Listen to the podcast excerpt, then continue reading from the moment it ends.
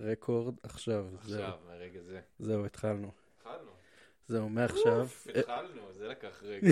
זה לקח איזשהו רגע. And from now on, everything that we say may and will be used against us. אז אני כבר אשתמש נגדך כשאתה, אם אתה צוחק או מרים את הכל, תתרחק קצת. או, בבקשה. כאילו, אל תהיה עליו ממש. אז הנה. התחלנו, והנה יוצא הוויסקי. איזה וויסקי? הבאנו Ballantine's finest blended Scotch whiskey.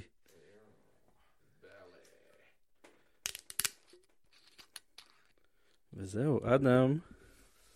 Hello, yes. Hey there. בואו נמזוג. יש מה זה? יש פה איזו פייה מיוחדת. יש פה... הנה, התחלה מאוד קלנקי לכל הסיפור הזה. אופה. האם עשיתי משהו או שהרסתי משהו? נראה לי שעשיתי משהו. אם אי פעם יש לכם בעיות עם כרטיס קול, פשוט תנתקו אותו ותחברו אותו. זו שיטה מוכחת. כן, מסתבר שאפשר לשחק עם כל הכפתורים בעולם, ואז פשוט צריך לנתק את הכבל. אז רגע, באיזה וייב אנחנו כאילו מדברים לאנשים? מדברים אחד עם השני? לא, אנחנו לגמרי מדברים אחד עם השני. רגע, אם אתה חושב שאני שותה כמות כזו שוויסקי השתגעת, זה לא, לא, זהו. מוזג לי פאקינג. מוזג לי הייבול של וויסקי. תשמע, אנחנו פה לשיחה ארוכה, אני מקווה. אתה צריך ללכת מתישהו, אבל אני פה למשוך אותך כמה שאני יכול. יאללה, דבר איתי. לא, אתה תדבר איתי ותגיד לי מה שלומך. יעייף. כן, לא ישן הרבה בזמן האחרון, ועובד הרבה. עובדים הרבה על מוזיקה.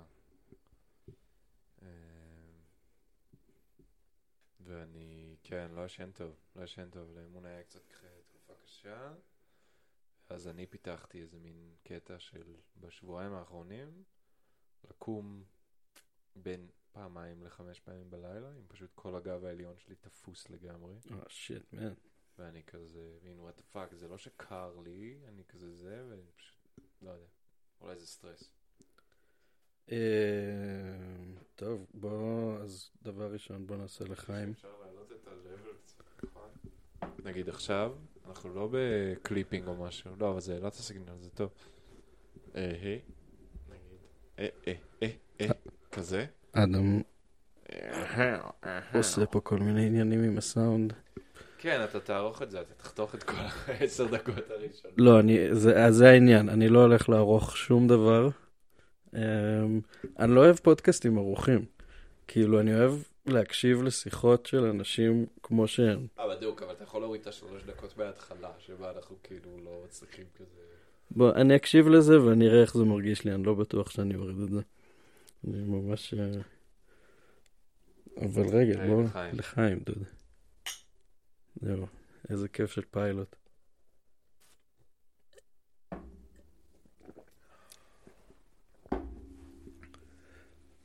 רגע, תביא את המצד. זה השלב שכזה דיברנו על הכל בדרך לכאן ובזמן שתרגענו.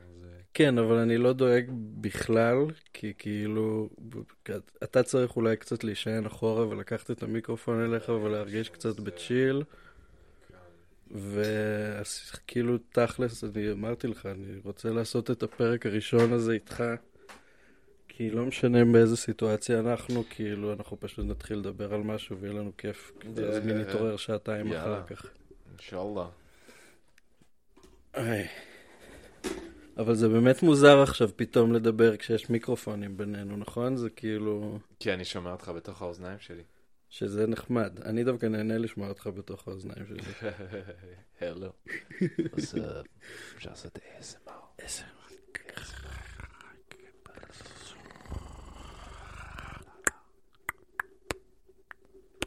זה כזה מגניב אותי שיש כל כך הרבה כזה פשוט נישות של כזה דברים שעושים את זה לאנשים בעולם. כאילו יש אנשים שזה ממש כזה מרגיע אותם לשמוע מישהו פשוט כזה מקרמצ'ץ' כזה מין נטיפת פלסטיק או משהו, אתה יודע, יש אנשים שיכולים לראות את זה, ואתה יודע, זה מצחיק אותי כי זה זר לי, אבל כאילו, מה שאני אומר זה שזה נותן לי איזה מין, זה מין משמח אותי לגבי העולם, כאילו, וואי, יש so much shit out there, כאילו, אני רק סוג אחד של בן אדם, כאילו, כל טוב, יש כזה, כל כך הרבה קיים, כאילו, כל כך הרבה נמצא שם. יש מגוון לא סביר של הכל, כאילו, ולכל דבר יש מישהו שזה הקטע שלו. כן. כאילו, אם זה קיים, אז מישהו יהיה בקטע כנראה. כן, כנראה מישהו קיים את זה כדי ש... כי זה היה לזה קטע, כי הוא היה בקטע, כאילו. כן, ואז בזכות האינטרנט פתאום מלא אנשים אחרים גילו את זה, וזה נהיה קטע כזה, פתאום יש לזה גם קהל. זה לא רק בן אדם יושב עם עצמו, ועושה שטויות שנעימות לעצמו, זה כזה פתאום הוא שם את זה באינטרנט, ועכשיו עוד מישהו מוצא את זה, ועוד מישהו מוצא את זה, וזה פתאום נהיה מין סצנה, כאילו מין איזושהי תרבות שוליים כזאת, אינטרנטית. כן, כן, נישות מטורפות, יש מלא בכל ה-4chan וזה, יש שם rabbit hole goes deep, כאילו. אני אף פעם לא עובד שהייתי בפורצ'ן וכל החבר'ה האלה, אבל כל הזמן שבאתי על זה בחבר'ה מסביב. אני גם לא... גם 9-Gag, אני כאילו... 9-Gag, היה תקופה ארוכה ש9-Gag היה קטע. אני הייתי ממש חזק ב-9-Gag. כן. ב-2011, 12 כזה. ממש. הייתי שם כל הזמן, ממש אהבתי את המימים כזה בהתחלה שהיו. זה היה פשוט מימים. ויותר מכל לא, אבל היה גם את ה-Rage Comics, שזה היה גם... מה זה Rage Comics? רייג' קומיקס זה מין, זה היה ב9-Gag, זה היה ממש, כאילו הופיע שם הרבה, זה כזה, יש מימים של פרצופים מסוימים, שעושים מהם קומיקס גרוע כזה, שהגוף זה סתם מין אנשי מקלות, אבל הפרצופים זה כזה זה כל, מימים. זה כל ה-Forever Alone והחבר'ה האלה שזה. כן, ולא יודע, יש כזה את ה... איך קוראים לו? ברני מ- How I Met Your Mother. ויש כזה, היה את יאו מינג, היה מים כזה של יאו מינג, אתה יודע מה אני מדבר? אין לי מושג על מה אתה מדבר. אז זהו, אז פשוט כל מיני מימים של כל מיני פרצופים, פשוט שהיו בהתחלה, כאילו שהיה רק מספר קטן של מימים, כאילו זה לא היה פשוט כזה עם הכל. אז היו עושים פשוט קומיקסים מפגרים כאלה, ציורים של אנשי מקלות, אני גם עשיתי כאלה. כשעבדנו באוזן, אני הייתי מלא בדלפק מאחורי שלי באוזן, הייתי מלא ב9-Gag, והתחלתי מתישהו לעשות רייג' קומיקס של האוזן. מה, של העובדים והלקוחות כזה? על הדברים שקורים, כן, זה היה אדיר. הייתי כאילו שולח את זה, כשנועה הייתה בוסית, הייתה שולחת את הסידור, אני הייתי כאילו מוסיף לכולם את כזה קומיקס השבועי, והראשון, הראשון היה על כזה... אוקיי, אז באוזן, לפני ששיפצו שם, כשכל הרצפה הייתה עקומה, כשכל היה שבור רצח, היה שני דברים. קודם כל היה מלא מקקים. מלא מקקים. אני מדבר איתך, אתה בא לפתיחה, אתה פותח בבוקר, זה נפתח באיזה 10, אתה שם ב9:30, וזה כאילו, אתה אוסף איזה 6 מקקים מתים, ואיזה 5 מקקים חיים. סבבה, זה כאילו, זה כזה היומי, זה הכמות היומית. והדבר השני, זה היה ריח נוראי. כן, אני זוכר את הריח. זה היה כאילו שלפעמים היה פשוט הורג אותך, כאילו. אז ידוע כאילו שמסריח שם, תמיד כאילו מסריח וזה. עכשיו, הקומיקס הראשון זה שאני יושב מאחורי הדלפק, כי איך זה העובד? היה 2 עובדים בבוקר, אבל רק אחד פותח. אז יש איזה שעה או חצי שעה או משהו כזה, נראה לי שעה, שכאילו, שרק בן אדם אחד, ואז מגיע השני. והקומיקס זה שאני יושב מאחורי הדלפק, כזה זה, ואז מיכאל נכנס, מיכאל גולדבוים, הוא עבד איתנו, הוא נכנס, והוא כזה נכנס למשרד, והוא אומר, ואז הוא יוצא משם, והוא אומר כזה, פאק, איזה מסריח שם, ואז הפאנל הבא זה אני כזה, זה כאילו... מים כזה של פרצוף מחייך, וזה כזה, כתוב כזה, אני שדפק חרה ענק בשירותים, כאילו, לפני איזה 10 דקות. זה היה כל כך מטופש. וואי, איזה כיף היה התקופה שעבדת באוזן. וואו, תשמע, זה שינה לי את החיים. זה תכלס גם לי. אני חושב שקיבלתי בזכותך ובזכות כל מה שהלך שם, את החינוך הקולנועי הראשון שלי באמת. מדהים, באמת שזה מה שהמקום הזה נתן לי. אני כאילו הגעתי לשם בתור פאקינג מישהו שאין לו מושג בקולנוע, כאילו ראיתי איזה 2 סרטים בשנה או משהו כזה, כאילו משהו נורא, ובאתי והיה כזה מין שאלון ומין לא ידעתי כלום וזה, ואני יושב ברעיון ויש את נועה שהיא הייתה הבוסית של ירושלים באותו זמן והיא חברת אמת מדהימה, רגע נולד לבן. או, מזל טוב. ב-28. בן שני. בן שני. כן, כן, רומי חמודה בת 4 כבר. לא משנה, סתם, לא קשור. נועה היא באמת חיים שלי, באמת, היא הבן אדם שבזכותה, כאילו, הכרתי את אליקה, בזכותה הגעתי לשם. מה שקרה זה שהיא יושבת שם ויש את לימור שהיא מתל אביב, ונשב ברעיון, ואנחנו כזה מדברים, והם כזה טוב, קולנוע, וזה, אתה יודע מה זה, אתה יודע, אקספרסיוניזם גרמני, או משהו, לא יודע מה, ואני כזה, תשמעו, האמת, אני לא יודע כלום בקולנוע, לא מבין בזה בשיט, אבל אני אחלה עובד, ואני סופר טוב עם אנשים, ואני ממש רוצה להכיר קולנוע, אני ממש רוצה כאילו להיכנס כזה, ולהתחיל לראות סרטים, וכזה להכיר את האומנות הזו. ונכנסת חושלוקי. אבל חכה, אנחנו ברעיון עבודה, וזה כזה מין, אתה יודע, זה כזה, התקשרו אליי אחרי איזה שבוע, כזה, ומין, לא, מצא משהו אחר, שהם לקחו את יונוף, שזה כאילו כל כך ברור שיונוף יקבל את העבודה הזאת, ואני כאילו בדיעבד, כאילו אני אומר ברור, ברור שלא, אבל אז עוד מישהו הודיע שהוא עוזב, ואז היו צריכים עוד אחד, ופשוט הקסם והחיוך שלי קנה את נועה, ווואלה, אמרה סלסוס טוב, זה הסתדר טוב מאוד. זה הסתדר ממש טוב. הנה, בחברות גדולה עד היום. זה באמת שם אותך על מסלול של, כאילו, אני חושב רק על זה שהכרת את אליקה. רק אליקה, שלא לדבר על, כאילו, יונתן, יונדב, אתה יודע, נועה ואומרי, כאילו, זה חברי אמת, כאילו, זה מקום גם שכל כך היה מחבק וכל כך חם וגם היה בדיוק תקופה שכזה, הרבה אנשים עזבו, והיה סופר כזה התחדשות, ואחרי זה, אני לא יודע איך היה לפני, אני הגעתי בתקופה של זה כזה חצי עם רגל בחוץ, אז מין איזה וייב מוזר, אני לא יודע איך היה קודם, היו כל מיני תקופות, אבל אחרי זה בתקופה שנהייתה, כשכזה, כשעומרי הגיע, ציון הגיע,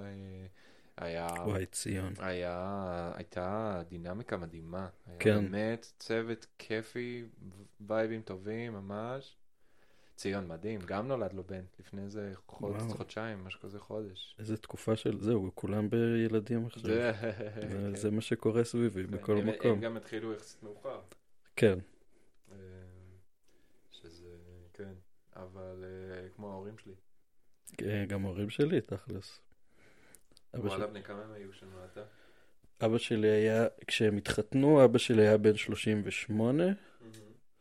אמא שלי, אני חושב, הייתה בת 35,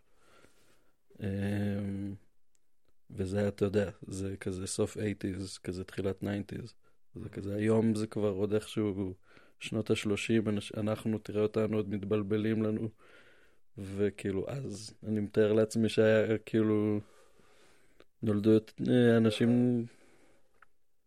לחכות עד גיל 38, אז כן, גם אבא שלי, הוא היה בן 39. כן.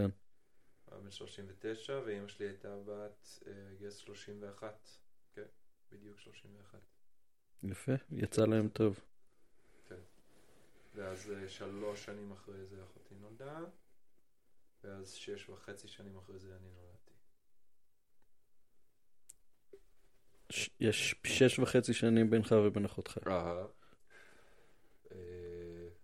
כן, ההורים שלי הגיעו ב-83 לארץ, והם ממש התאהבו בירושלים, החליטו לעבור פה, ואז אחותי הגיעה. אז זה כזה, גרם לזה להתעכב באיזה 2 שנתיים, כי הם היו איתה, ופשוט ההתחלה של החיים שלה, וכל הדבר המדהים הזה. אז לקח להם קצת זמן, עד שהם באו. טוב, אז אתם מעניין. ואז בכלל עד שהביאו אותי, כאילו. כן, אבל זה מעניין, כי עכשיו אתם בשלב הזה, כאילו, עם הבת הראשונה שלכם. אז זה בדיוק אותו שלב שאתם נמצאים בו עכשיו. מה? לא הבנתי בדיוק. כזה השנתיים הראשונות. כן, כן, כן, חד משמעית. וזה...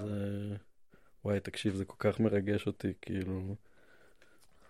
מונשיז, היא תכלס הבן אדם הראשון שאני רואה מכאילו... די קרוב אליי, מדבר כל כך קטן ומוזר. בוטן קטן וחייזרי. כן. שרועד וכזה כולו גליצ'י. וכאילו, היא... תקשיב, היא פשוט ילדה מתוקה. א', היא כבר ילדה בכלום זמן. כאילו, זה מין כזה, אתה ממש קולט את ההתפתחות מול העיניים שלך. עכשיו, אתה רואה את זה הרבה יותר ממני, אני פוגש אותה פעם בכמה שבועות. אבל, ואולי דווקא בגלל שאני פוגש אותה לעתים רחוקות יותר, אז אני... זה מגיש לך את ההבדלים. אני ממש שם לב כל פעם שאני פוגש אותה, זה כזה בונה, כאילו, את רק נהיית יותר ויותר... אישיות מיום ליום, וזה מטורף. כן. והיא כן, כזאת מדהימה, אישיות חמודה. תשמע, אני באמת, אני כל יום כאילו, אני כל יום נהיה שלולית, וכל יום אני, הפה שלי פה, היא פשוט מדהימה, היא כל פעם מפתיעה ומרתקת וכיפית, והיא אוהבת צחוקים, והיא אוהבת לשמח אנשים, אתה לא מבין, היינו עם אביגיל וידידיה והבנות שלהם, אתה מכיר את אביגיל? כן, כן, כן, היא עשתה את הריקוד גם שתום הקוף. כן. ובסוף היום, אז הבת האמצעית של הקדם, איזה חמודה, קשה לה להיפרד, היא היה לה כיף איתנו, והיא כזה התבאסה ממש ללכת. זה היה הכי מתוק. ומון ראה אותה בוכה, ואז היא באה, בגלל שקודם היא רצתה לעשות לה כזה חיבוק או נעימי, היא רצתה לעשות לה כזה נעימי, ובהתחלה כזה קדם רצתה, ואז אחר כך היא רצתה שוב אמון, וקדם לא רצתה, אז כזה אליקה הראתה לה, הנה היא לא רוצה, וזה, אל תעשי לה עכשיו. אז היא באה והיא עושה, היא כזה באה לקדם, רואה אותה בוכה בתוך האוטו, והיא מסתכלת על אליקה, והיא אומרת לה, קדם לא רוצה, לא רוצה חיבוק, או משהו כזה. ואז כזה, אליקה אומרת לה, טוב, תשאלי אותה וזה, וקדם כזה מין, כן, היא דווקא כן רוצה חיבוק, והיא פשוט, אמון הביאה לה חיבוק, והיא אמרה לה, קדם שמח, כולם שמח. אתה מבין מה זה הדבר הזה? אני לא יכול. פשוט, היא מושלמת. יואו, מה זה הדבר הזה? אני כאילו... וואו, היא פשוט מוכיחה כאילו אינטליגנציה רגשית ובאמת סקרנות על העולם ועל שפה. תקשיב, כל מילה חדשה שהיא שומעת, היא רוצה לחזור על זה, להבין מה זה אומר, להבין את זה כאילו, ולחזור על זה מספיק פעמים כדי שהיא תבין את זה. זה... אבל זה גם משהו שאתם נראה שאתם מאוד מכניסים לה גם באופן אקטיבי. זאת אומרת, אתם בחרתם באופן מאוד מודע לגדל אותה בשלוש שפות. כן, כן, כי זה חלק מהחיים שלנו, ואני חושב שזה גם מאוד... לי לפחות אני מרגיש שהדו-לשוניות היא מתנה, כאילו, ממש גדולה. ואומנם לי זה לא אותו דבר שיש לה, כי פשוט גדלנו כאילו בסיטואציות קצת שונות. אבל כאילו אמוני השבוע הייתי כזה אוקיי, הבת שלי יותר ישראלית ממני, ההורים שלי מהגרים וההורים שלה נולדו פה, כן, כי היא שמעה את האלבום של אריק איינשטיין, יוני רכטר, ראיתי פעם ילד, שזה אלבום מדהים, יוני רכטר פאקינג גאון. יוני רכטר, כל דבר שהוא נגע בו הוא באמת טוב. הלחנים שם, העיבודים שם, באמת מטורפים. אבל זהו, היא שמעה את זה, ואני לא שמעתי את זה עד... כאילו, אתה יודע, יש דברים שנכנסו אליי, כאילו פה ושם, איזה שיר, בטוח שמעתי את אדון שוקו או משהו, ובטוח יש שם עוד איזה שיר ששמעתי מתישהו, אבל לא הכרתי את השירים האלה עד שהייתי בין איזה 20 ו... רק עם אליק, בארצות הברית, שמעתי את זה, כאילו, שמענו את זה, והייתי כאילו, וואו. הייתם בווייב כזה של בוא נשמע מוזיקה ישראלית? היא פשוט, כזה, לא יודע, איכשהו דיברנו על זה, הגענו לזה, משהו כזה, ולא הכרתי, אז רציתי להכיר, אז כזה, הורדנו את זה, ושמענו, זה אלבום מקסים ממש. מעולה. כן. אבל... גם אריק איינשטיין, כאילו... זהו, אני לא יודע אם כדאי שנפתח את העניין הזה. למה? אתה לא... אתה לא בקטע? כי אני פוץ שיפוטי. זה נכון. אני פוץ שיפוטי. אני פאקינג אסהול. שזה משהו שרציתי להגיד קודם על האוזן, ש... כאילו אתה נכנס לאוזן ואתה לא מבין שיט בקולנוע, ותוך רגע אתה נהיה פיינשמקר של קולנוע, אתה אוהב רק את הדברים הכאילו... קולנוע יפני וברגמן. וזהו, וכל השאר זה חרה. לא כל השאר, בכל זאת אני אוהב הרבה דברים, אני בעיקר אוהב קולנוע טוב, ואני... מאוד נהנה לרדת על קולנוע רע. כן. אני מאוד נהנה לראות סרט הוליוודי חרה, כאילו אני לא הולך אליהם באופן קבוע, כי כאילו די. כן. אבל יש לי הנאה, אני מקבל הנאה לגמרי מלראות סרט הוליוודי חרה, ופשוט לקרוא אותו אחר כך לגזרים ולרדת עליו וכאילו... הבעיה היא זה שאתה עושה את זה כל כך הרבה סרטים שאני נורא אוהב. איזה כמו איזה. די, איזה, בוא נדבר על איזה סרט שאתה אוהב. וואי, זה צריך את הפודקאסט שלך. אנשים יורדים על סרטים שאתה אוהב. וואי, אין לי דוגמה ספציפית כרגע, אבל אני בטוח שזה קרה כל כך הרבה פעמים, שהתחלנו לדבר על איזה סרט שאני מאוד אהבתי, ואתה פתאום פצחת במונולוג. מה, זה סינמטוגרפי שאני לא... אמנו, כאילו. זה כזה אמריקאי ומגעיל ומשעמם. כן, קולנוע הוליוודי אמריקאי, אני באמת רובו פשוט ריק, כאילו, מה זה ריק? זה לא ריק. אני הבנתי את זה כשהלכנו, לקחנו את אילה, יום הולדת שלו פעם לאיזה ספיידרמן שהיה, לזה שעם מיסטיריו, שהוא מין נוסע לצרפת או משהו כזה. כן, זה מין השני, בסדרה החדשה. כן, אני יודע, זה בערך הסרט מרוול היחיד שראיתי.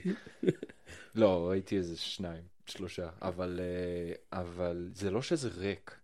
יש שם המון, אבל ההמון הזה הוא ויזואלי נטו. הוא ויזואלי כאילו אקשני. הרצף שם עם מיסטיריו של ה-CGI, של המסך דרונים הזה שהם עושים, הוא היה מטורף. זה בסוף. לא, כן. באמצע. כשהוא נופל עליו כאילו בפעם הראשונה, והוא פשוט מכניס אותו ללופ מטורף, כן, יש שם איזה 10 דקות כן. של כאילו מיינדפאק אחרי מיינדפאק, וזה מדהים. כן, זה אנימציה היסטרית של סיטואציה. אבל זה פשוט, אז ופה זה העניין, של אני אישית מרגיש שקולנוע טוב, זה דיאלוג טוב ומשחק טוב, אמיתי, כאילו איזושהי אמת בין הדמויות, וכשזה לא הופך להיות הפוקוס, והפוקוס הוא כאילו הוואו והפאו והכזה אפקסים ויזואליים, זה בסדר, אבל זה לא קולנוע טוב. זה כאילו איזה, זה כאילו אנימציה מגניבה, או משהו כזה, אבל זה לא קולנוע טוב. רגע. אתה רוצה עכשיו להגיד לי שאנימציה מגניבה זה לא קולנוע טוב? זה לא שאנימציה טובה זה לא קולנוע טוב, זה בכלל לא קשור. זה כשיש לך בתוך סרט של מכלול שלם, יש לך קטע של אנימציה טוב, אבל כל השאר כאילו לוקה בחסר, בבירור, כל הדיאלוג והכאילו, אתה יודע, הבימוי, השחקנים, אז זה ריק, וזה לא קולנוע טוב. אנימציה היא מדיה והיא אמצעי, ברור שיכול להיות, מה זה? ברור שיכול להיות סרטי אנימציה טובים. זה לא קשור, אבל שהסרט, כי סרט אנימציה טוב זה לא רק אנימציה טובה, זה גם תסריט טוב, זה גם כתיבה טובה, זה גם משחק טוב, זה גם הנחיית שחקנים, זה המון דברים. אז זה כאילו... אני מסכים איתך לחלוטין, רק שאני שם את הגבול שלי נראה לי במקום אחר, למה שאני נהנה כאילו, אני נהנה מיותר, אני מוצא המון עומק בהרבה דברים שנראה לי אותם רואה יותר כשטחיים. אוקיי, תסביר. ספציפית, נגיד, אוקיי, בוא ניקח את הסרט הזה. אז בסרט הזה, מה שמעניין, לא, סליחה, הספיידרמן שאחריו. ספיידרמן שאחריו זה כזה ספיידרמן, ספיידר ורס כזה, עכשיו הכל מולטיברס, כל הסרטים זה מולטיברס. כל העולם עובר למולטיברסים. כשאתה מדבר על ההבא, אתה מדבר על Into the Multiverse, או שאתה מדבר על... לא, אני לא מדבר על האנימציה, אני מדבר על הלייב אקשן, שהביאו את טובי מגווייר, והביאו את אנדרו גרפילד, והביאו כאילו את כל השחקנים ששיחקו את ספיידרמן לאורך. את זה לא ראיתי. אז את זה לא ראית. אבל זה, שם נגיד, זה סרט שהצליח, הוא הצליח לעשות כל מיני דברים, חלק מהם טוב יותר, חלק מהם טוב פחות, אבל...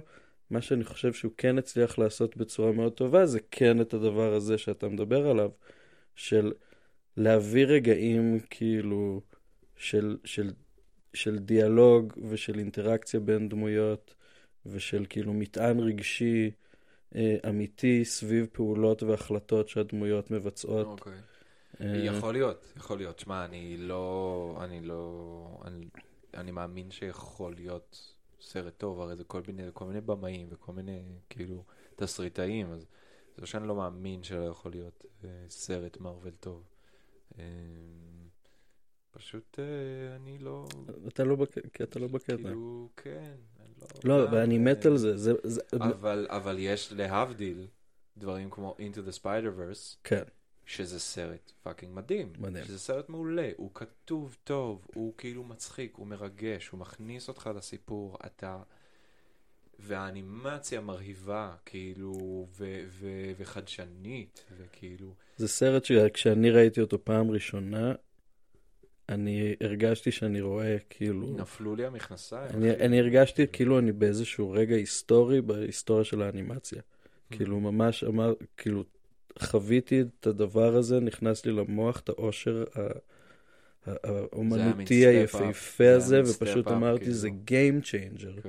זה Game Changer. הסרט הזה עכשיו שינה את האנימציה. ואני חושב שזה גם הוביל, אני חושב שזה הוביל גם לארקיין, אתה יודע? אני חושב שספיידרוורס ממש הביא. לגמרי, לא היה לך ארקיין בלי ספיידרוורס. ארקיין גם. ארקיין זה יצירת מופת. התחלנו לראות את זה כשהיינו בבלגיה, באיזה Airbnb, ואתה יודע, כזה מסך טלוויזיה טוב, וזה HD, וחזרנו לארץ, והיה לנו את המקרין הקקמייקה הזה, וראינו איזה פרק אחד על זה, וזה פשוט היה כאילו, לא, אי אפשר לראות את זה ככה. זה לא פייר, זה לא פייר לסדרה הזאת. הם השקיעו כל כך הרבה, בזה שזה יראה מדהים, בואו נהנה מכל רגע של זה, כאילו. אבל ראית שיוצא זה? ספיידר 2? ראיתי. את הטריילר? ראיתי, זהו. אני כאילו לא... I'm excited, אבל אני חושב שכאילו שום דבר לא ישנה. כאילו, אני סקרן, אבל כאילו משהו בי אומר, החוויה הראשונית של Into the Spider-Verse, בצפייה הראשונה של זה, שהרגישה לי כל כך היסטורית, וכל כך כאילו חזקה. מה יכול להיות שזה איזה פרנצ'ייז שיפול כזה? לא, אני לא חושב, זה שום דבר לאיכות של הסרט, זה נטו על האיכות של החוויית צפייה. החוויית צפייה שלי כי זה כאילו רגע תרבותי, אתה מרגיש. זה רגע בתודעה שלי, שהתודעה שלי עשתה עכשיו זה אפשרי. זה מה שקורה עכשיו. כן, נראה לי פעם ראשונה שראיתי, הראיתם לי את הסרט הזה, היית כזה מין, כן, זה פעם רביעית. כן, ראיתי את הסרט הזה הרבה פעמים. אז כאילו, עכשיו כשאני רואה את השני, אני אומר, איזה כיף שיש את השני, אבל השיפט האומנותי כבר קרה. כאילו, כי כמו שאמר, כי ארקיין כבר קיים. אבל זה בדיוק הזמן ליהנות מהפירות של זה. חד משמעית, אני הולך לראות את הסרט הזה וליהנות ממש בתקווה שהוא טוב. אם הם ממשיכים את הקו של תסריט טוב ומעניין וכיף, ושילוב עם אנימציה כאילו מטורפת, אז let's fucking do it, כאילו. אני מבין מה אתה אומר, אבל... זה דווקא לא חייב לפחות את ההמשך של זה. זה יכול כאילו רק, אתה יודע, כאילו לפתוח משהו חדש ו... אמן. תשמע, החבר'ה האלה, כאילו, חלק ממה שהם עשו זה, כאילו, הם ממש לקחו למשימה לדחוף את הצד הזה, הוויזואלי של האנימציה. כאילו, זה ממש היה להם חשוב, זה היה חלק מהותי מהסרט הזה, הכל הקומיק בוקיות של... זה הסרט הכי קומיקס בהיסטוריה. אין סרט יותר קומיקס מהסרט הזה. זה קומיק בוק קאם טו לייף בצורה הכי מרשימה שלו. ממש. אז כאילו, אני מאמין שהם גם את זה הם ינסו לדחוף, אני מקווה שהם ינסו גם לדחוף את זה בסרט הבא, ושהם לא יגידו, הנה מצאנו את השיטה, מצאנו את הפורמולה, ועכשיו כאילו... הייתה הדרך המוכרת כאילו של... כן, כי נגיד, כי אם זה כן, אז ארקיין הרבה יותר מרגש אותי, כי ארקיין לקח את זה, ונתן לזה עוד איזה פוש, לכיוון אחר. וכאילו, הוא דחף את זה לכזה, זה כולה הלאה, בא לי לעשות את זה ככה, וגם מבחינת תסריט, מבחינת דמויות, הדמויות בארקיין תפסו אותי כל כך לא מוכן. ג'ינקס מטורפת, ברור. וגם הדמות של הבחור, איך קוראים לו, שנהיה סנאטור או מה שזה לא יהיה, נהיה במועצה. אז זה שנכנס לעיר, אז... מי המדען? אהה. כן, זה שהמציא את כאילו את ההקסטק. כן, כן. ג'ייס, נראה לי. יש מצב, יש מצב. אני זוכר שחשבתי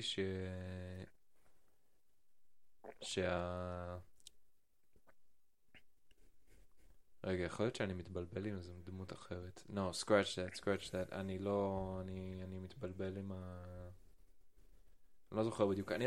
אני זוכר שהרגשתי שכיף לי ממש הם עשו כאילו עלילה מאוד מפותלת. כאילו יש שם הרבה מאוד אתה יודע, הפוליטיקה הזאת. כן. זה Game of Thrones כזה, מין מאחורי הקלעים ותננה וכל זה.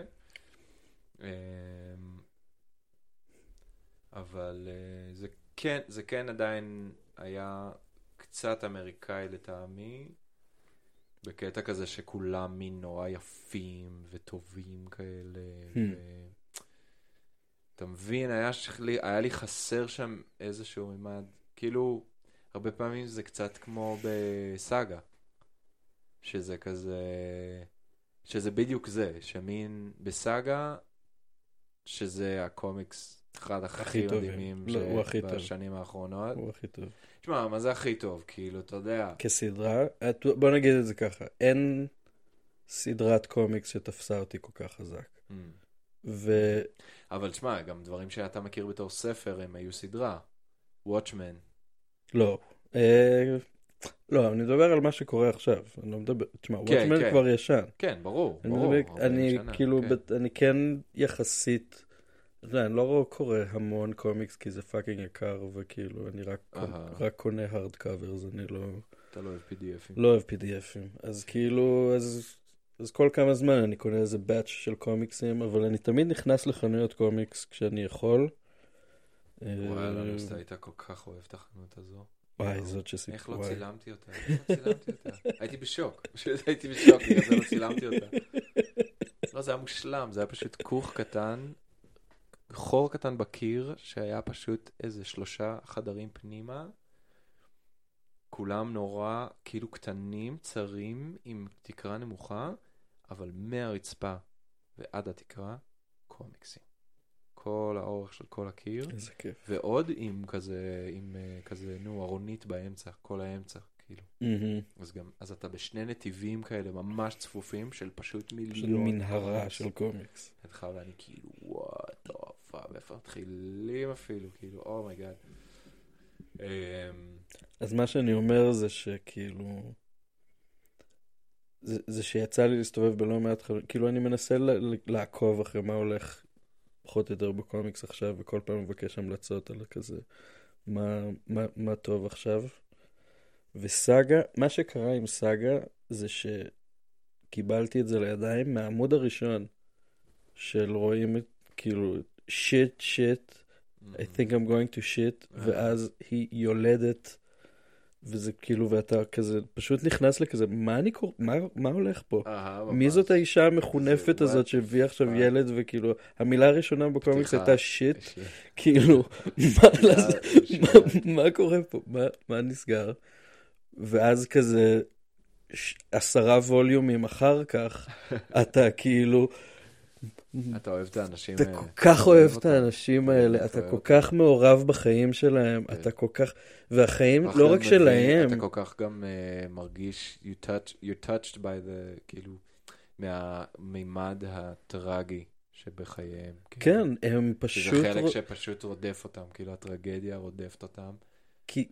כי זה פשוט... מנסים לשרוד ומנסים כאילו לחייך בתוך זה. הם פשוט רוצים לחיות את החיים שלהם. בסיטואציה שנכפת, כאילו בתוך עולם שנכפה עליהם. זה פשוט טרגי. וכל מה שהם רוצים זה פשוט להיות משפחה. הסימן של אהבה ושלום והכי רוגע בתוך ים של כאילו פשוט... והם פשוט צריכים להתמודד עם זה, ואני עדיין לא קראתי את 10. וואי.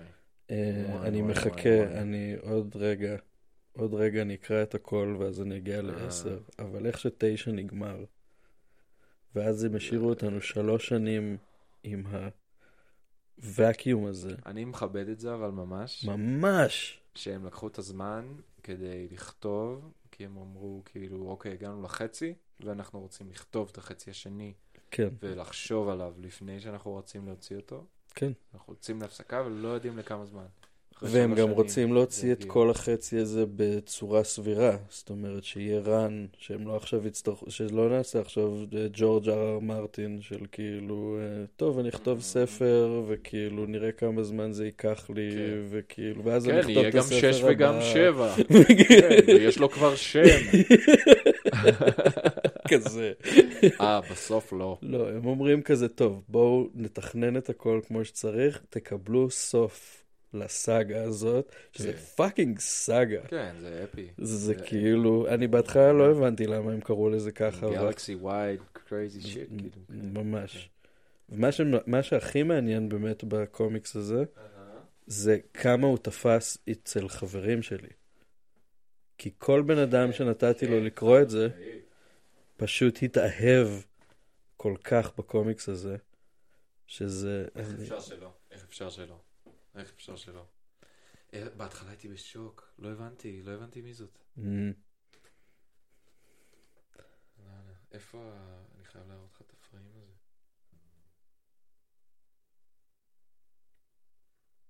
רגע. שישמעו את זה. ASMR. ASMR קומיקס. הנה.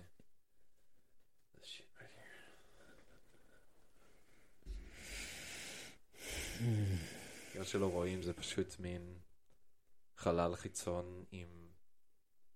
כאילו יש את החללית שלהם, שהם כזה, יש להם איזה בית כזה והוא חמוד ובגודל סבבה, ואז הם פשוט מול חללית ענקית שהיא בתוך, היא מורכבת מגולגולת של איזשהו ייצור. הם בגדול טסים לתוך כאילו דגל פיראטים בחלל. דגל פיראטים תלת-ממדי. פשוט דגל פיראטים תלת-ממדי, ג'ולי רוג'רס, גולגולת ועצמות, בתוך החללית הקטנטנה שלהם. אתה מבין? והם דופקים את השיט הזה בכל פאקינג אישיו. כאילו יש לך איזה ספרד כזה, שפשוט כזה נשמה שלך מתעתקת מהדימויים. זה היופי, שכאילו... דיברנו על סיפור, כאילו, של בריאן קיי ואן, אבל כאילו פיונה סטייפלס, אלוהים ישמור, האומנות שיוצאת מהאישה הזאת, והיצירתי, אתה יודע שכאילו... העיצוב דמויות של הבנייה דמויות, כאילו איך שדברים נראים ועובדים, היא באמת, וואו, זה גאוני, היא גאון, באמת. תקשיב, היא כאילו הרבה, היא גם נורא משפיעה על כאילו איך בריאן קיי ואן כותב, כי היא בעצם, היא מעצבת כל מיני דמויות, והיא כל הזמן מאיירת, ואז היא מגביעה כל מיני עיצובי דמויות לבריאן, ועושה לו, יש לך מה לעשות עם הדמות הזאת? ועושה, כן, בטח. אז כאילו המון מהדמויות בעצם התחילו באיור שלה. אז העבודה ביניהם, יש משהו נורא סימביוזי, באיך שהם עובדים ככותב ומאיירת. אז כאילו... כן, כן, זה ממש קורה שם. יש המון, כאילו בדרך כלל מה שקורה זה שמישהו כותב קומיקס, ואז מישהו מאייר את הקומיקס, מישהו עושה לזה אינק, מישהו צובע, מישהו עושה אותיות.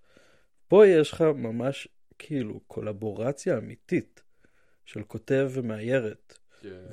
כל התהליך כולו כאילו יחדיו. כן, והיא מביאה המון כאילו מכל הפן באמת, יש פה כל כך הרבה מין ג'נדר בנדינג, קוויר, כאילו זה קומיקס קווירי ממש. יש פה כל כך הרבה דמויות, כאילו, שהן all over the spectrum. ממש, כן, זה כזה שווה, וזה גם לא באיזה צורה שזה דוחף את זה, כאילו, בתור איזה מין, אתה יודע, וייב של אפליה מתקנת או משהו, זה פשוט מין טבעי, וזה כזה מתמודד עם זה גם בתוך העולם. יש את הכתבים שהם די בארון, כאילו, הם כזה לא... יש שם גם את ההתמודדות עם ה, כאילו, עם האטימות לזה, ו... אופה. שנייה, אפשר לשים פוס? לא, אבל אתה יכול לעשות את שלך, ואני אדבר רגע למיקרופון. אז זה בעצם, אני יושב כרגע מדבר עם אדם מיקלף, שהוא חבר מאוד יקר, שאני מאוד אוהב. לדבר כזה שהוא פיילוט כנראה לפודקאסט שכנראה אקרא לו שיחות סלונזו. אני לא ממש יודע מה יהיה פה חוץ מכזה זה שבא לי לשבת ולדבר עם אנשים שאני אוהב, שהם נורא נורא מעניינים בעיניי ויש להם הרבה מה להגיד על העולם.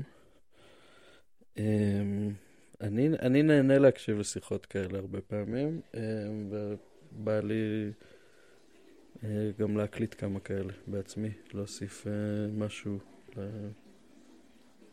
לעולם. ועכשיו האדם יצא להפסקונת, הוא תכף יחזור איתנו. זה... גם שקט מותר קצת לרגע. אני מאמין שאולי... אדם עכשיו חוזר מהשירותים, וזה היה, היה לנו ASMR שירותים עכשיו.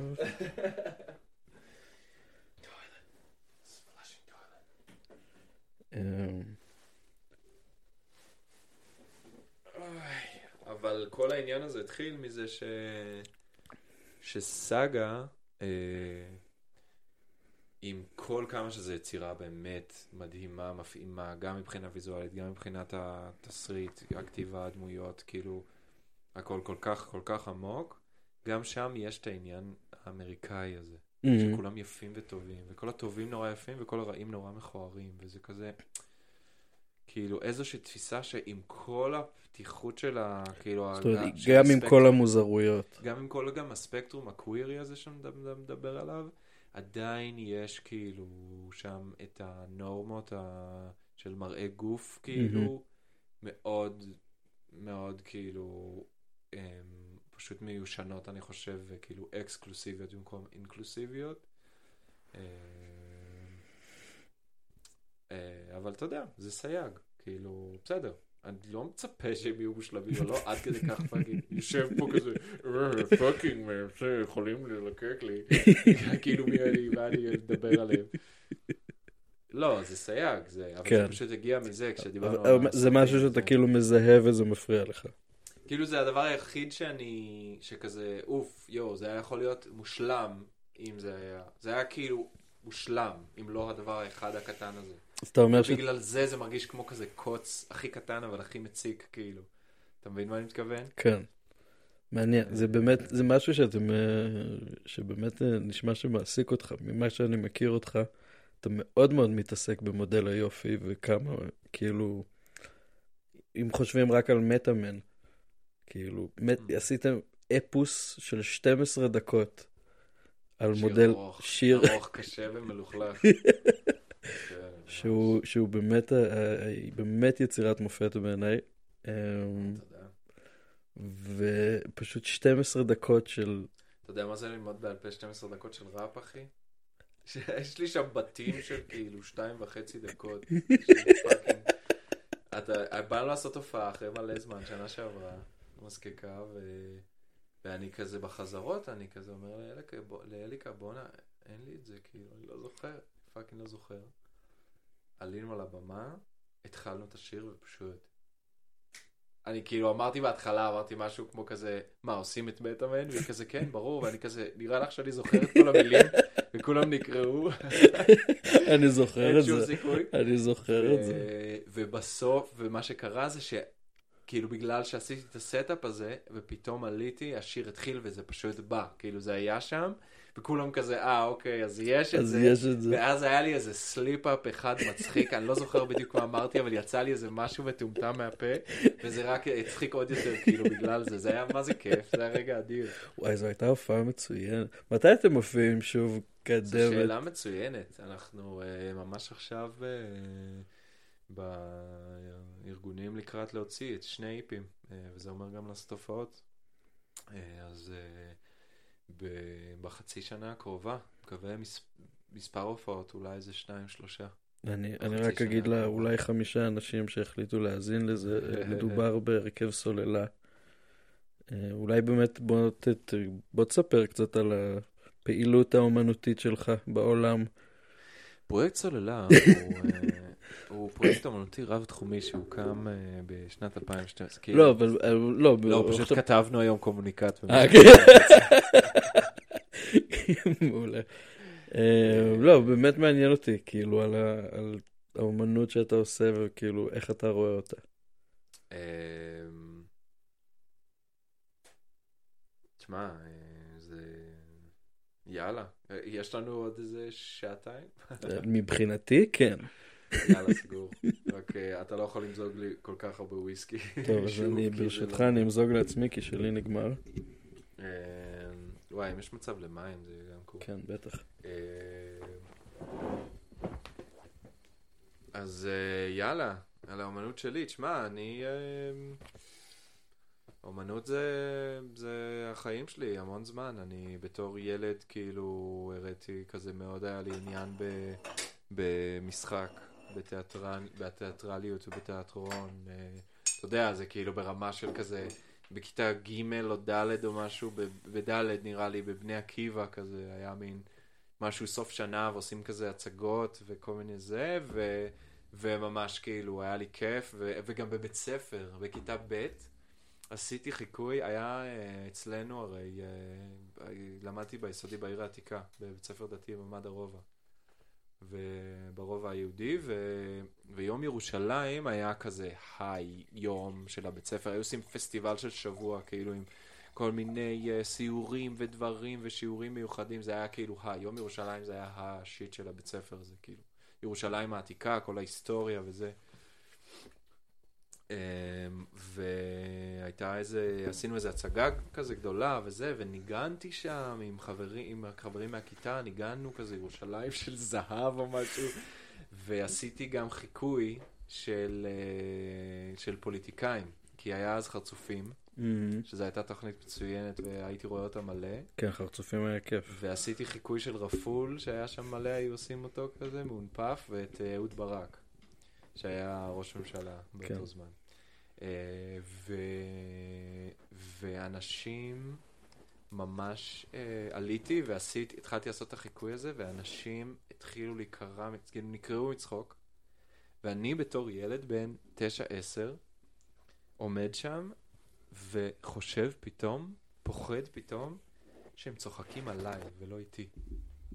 מעניין. ממש פתאום הרגשתי את זה, וזה הדבר הראשון שהלכתי בסוף ואמרתי לאמא שלי כזה מין, הרגשתי שצוחקים עליי ולא איתי, היא אמרה לי כזה מה פתאום וזה, ואני יודע, אני מבין בדיעבד שממש לא, אבל באותו רגע זה ממש הייתה התחושה שלי. זאת אומרת שהתחושה המיידית שלך לא הייתה כזה עשיתי כיף לכולם והצחקתי את כולם, זה היה כזה מין עשיתי משהו לא בסדר. ממש, איזה הזוי, איזה הזוי.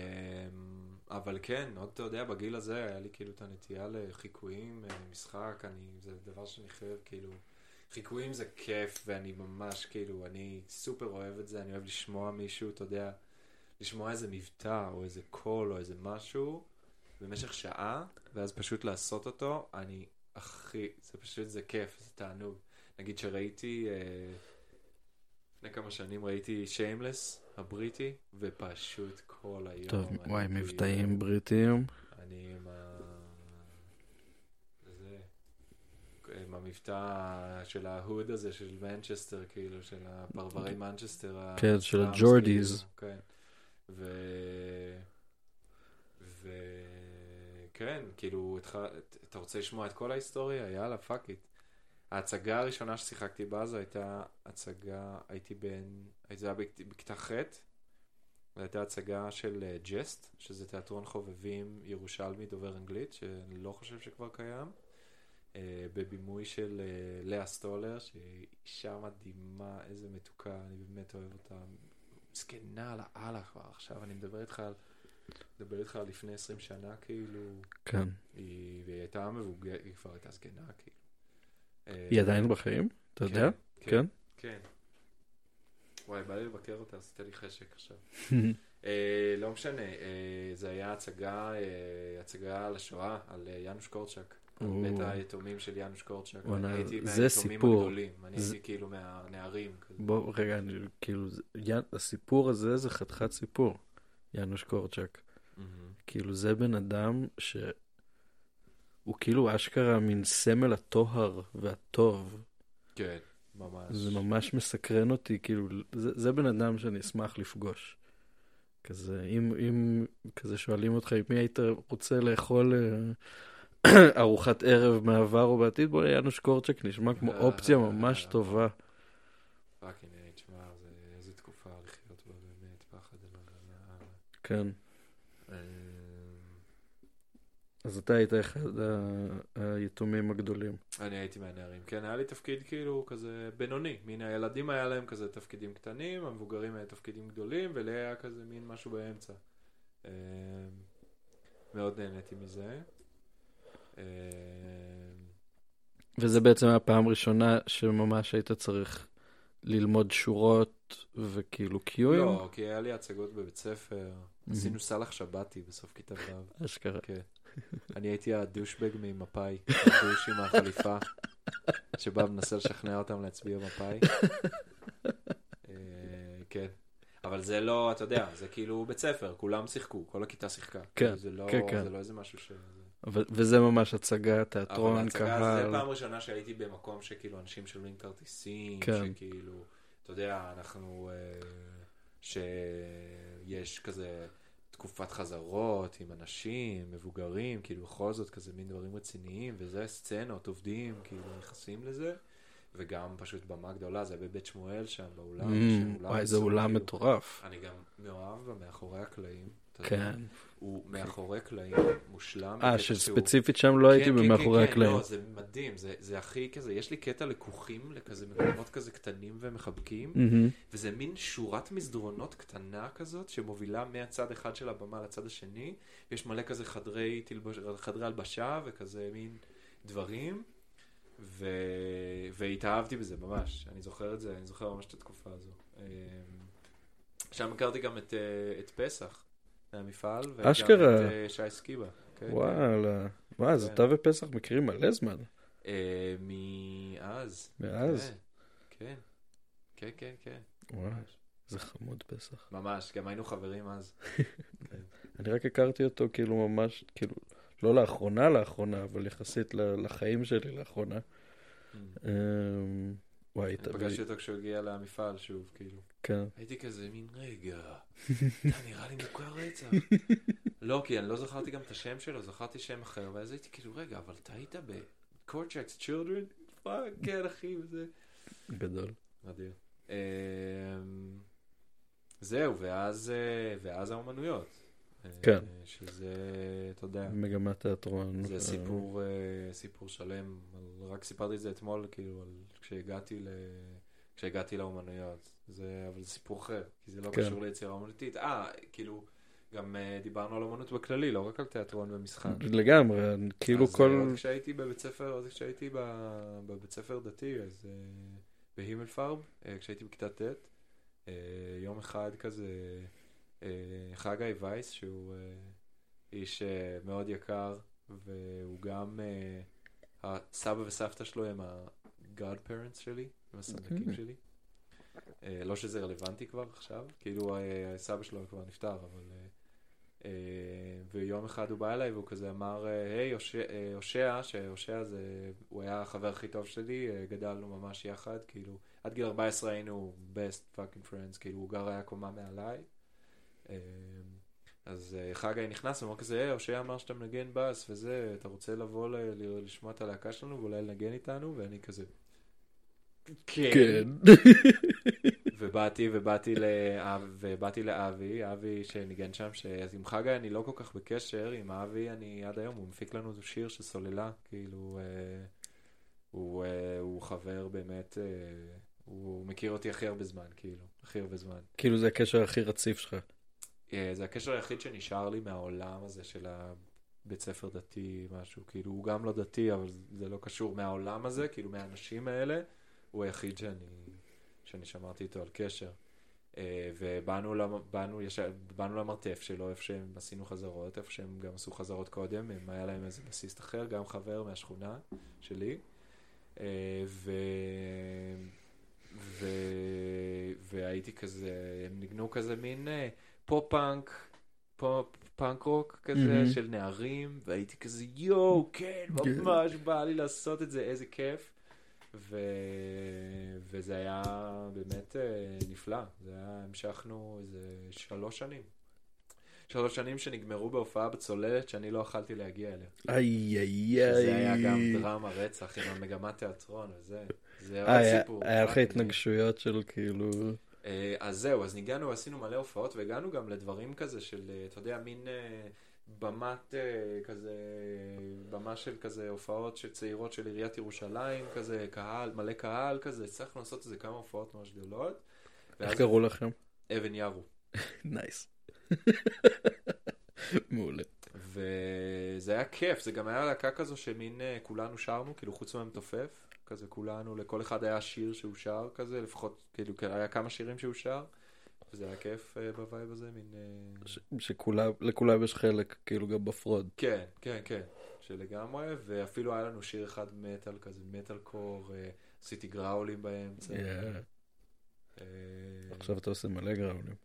וואו, בזמן האחרון, אבל זה first forward קדימה רצח. בסדר, נו, אנחנו all over the place. אוקיי, אם אתה יודע איך אני כאילו, סדר פרונולוגי, רוצה לדבר על דברים, אז תיקח אותי לשם. אתה רואה איך אני מתנהל פה, אני לא מתנהל פה.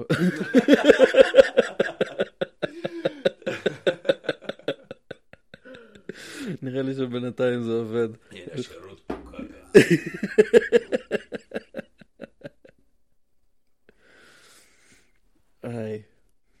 כן, כאילו, אתה אחד האנשים שאני, כאילו, יש מין טייפ כזה של אנשים שאתה אחד מהם, של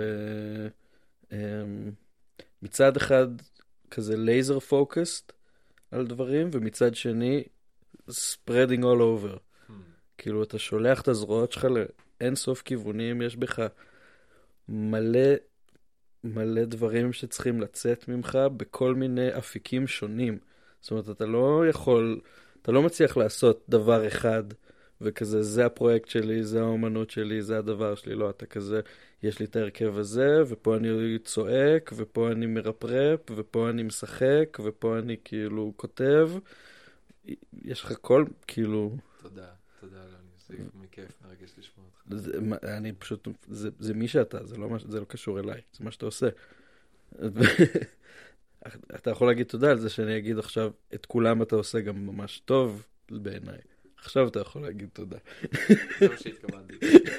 אבל לא, האמת שזה נשמע לי פשוט כמו מחמאה, כי זה משהו שכבר נראה לי ברור לי ולאליקה שזה מי שאנחנו. כן. ופעם, ומדי פעם, כדאי לומר, מדי פעם, זה מקפקף. יש את הרגעים שזה ממש קשה, שזה כזה, יו, פאק, למה אני לא פשוט משקיע בדבר אחד ונהיה טוב ממש, really refine my shit, כאילו, בתחום אחד, במשהו אחד. אני ממש ממש מבין אותך, כי... וזה יכול להיות סופר מתסכל. כן. אבל דווקא עכשיו כשאמרת את זה, זה היה נשמע לי כאילו דווקא הכי כזה קסום, והכי כזה באמת מחמיא, והכי כזה מין משהו שכזה,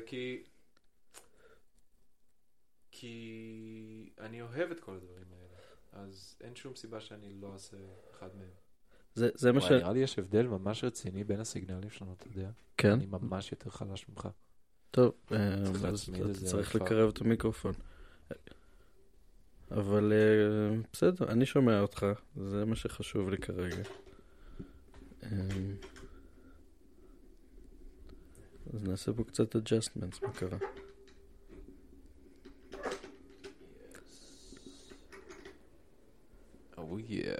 אוקיי.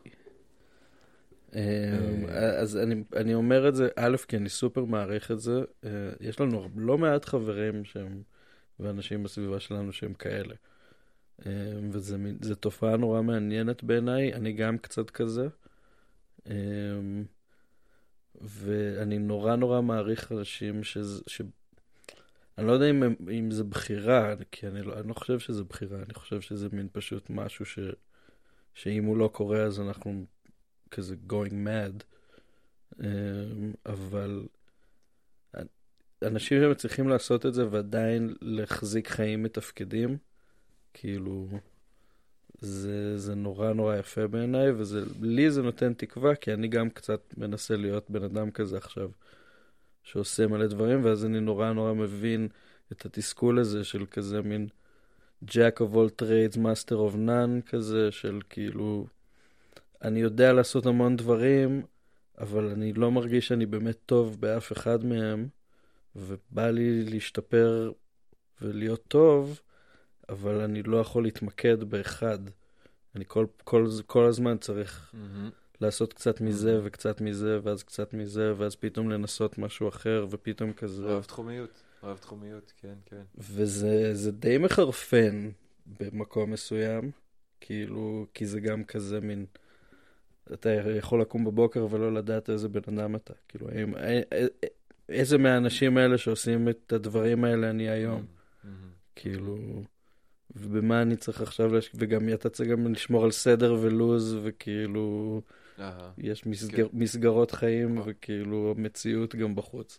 אני מרגיש תובנה שיש לי בזמן האחרון עם זה, שזה באמת, זה שיש הרבה כוח בלמסגר, כביכול, את כל הדברים השונים האלה שאתה רוצה לעשות. באיזשהו, כאילו לעשות ביניהם הפרדות מנהלתיות, בוא נקרא לזה. סבבה? תרחיב.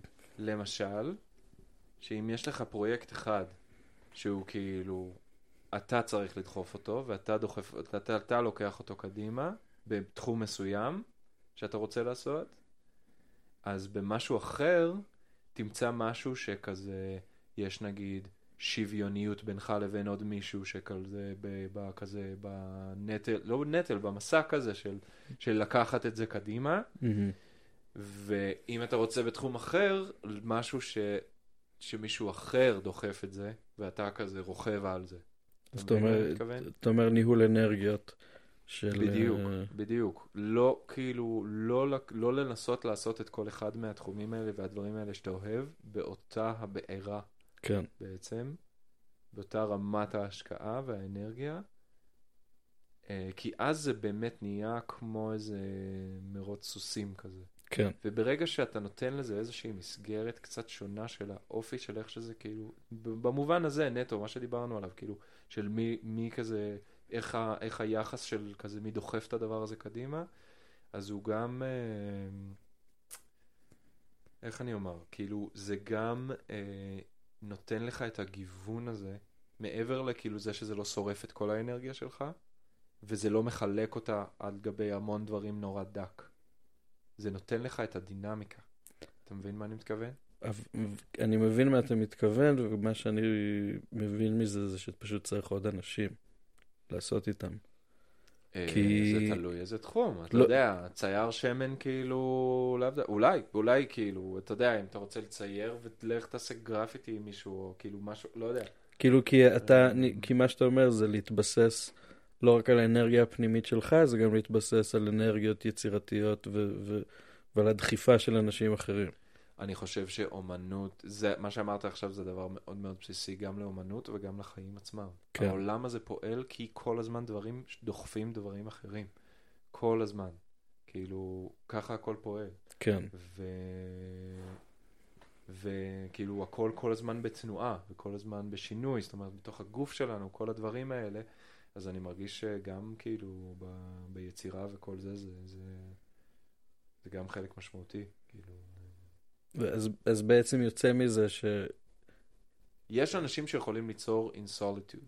כן. יש one man black metal bands שגרים באמצע היער, איזה דוד שגר באמצע היער וכאילו כזה מקליט צרצרים וצורח על זה ועושה גיטרות עם ממש מלא טרבל. יש אנשים שיוצרים לבד. יש אנשים שיוצרים רק ביחד, ויש אנשים שעושים כל מיני דברים. ואני חושב שכל הדברים הם יפים וכל הדברים הם, יש להם מקום.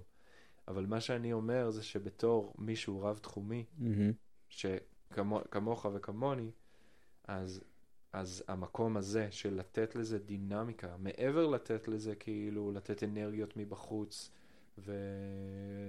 אבל בעצם כן, גם שזה יהיה כאילו נוכח, שההבנה שיצירה אומנותית היא הרבה פעמים מופרט מסביבה, מאינטראקציה, מדברים. היא לא חייבת להיות, אבל היא מאוד יכולה להיות. ואם יש לך את זה ברמות שונות, בדרגות שונות, כאילו של, אתה יודע, פשוט כאילו, במינונים שונים. במינונים שונים, באמת, ואז זה יכול ממש גם לרענן לך וגם כזה לדחוף קדימה את היצירה. כן. תשמע, אני חושב שאחד העניינים איתי זה שאני עוד לא מצאתי ממש שותפים אמיתיים ליצירה. יצא לי לעבוד בשביל אנשים. יצא לי לעבוד בפרויקטים של אחרים. למלא איזה פונקציה. עכשיו, היה לי מקום כאילו גדול לביטוי בתוך המקום הזה. עכשיו, בסרט הקצר שעשיתי של שמימה אלקי הרשברג, סרט על שלג. וקריסמס וחנוכה, מן אגדה יפה כזאת, אז אני הייתי ארט דירקטור, והיה... זה סרט שמאוד מאוד התבסס על האווירה במקום מסוים, אז כאילו היה לי המון מקום לאינפוט אומנותי בתוך הדבר הזה, אבל עדיין מילאתי פונקציה במערכת של הפקה של סרט, שההפקה לא הייתה עליי, והייתי בסופו של דבר כאילו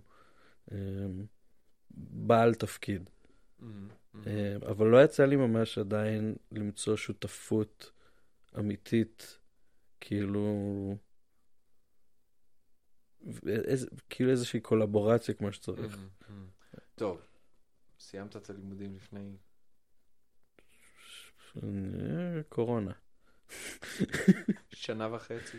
לא, שנתיים וחצי בוא נגיד. זה כלום זמן, אני חושב רק בהתחלה, כאילו שותפות באמת אמיתית, עמוקה, תתם זה, כאילו זה לפעמים לוקח זמן, אבל אל תדאג, it's out there, כל הרמות של זה גם out there, גם הדברים הקאז'ואל הלא זה יותר מדי, וגם הדברים הממש תמצא מישהו, מישהי שממש יוצרים ביחד, כאילו וואו, הכל נמצא שם, כאילו it's all out there.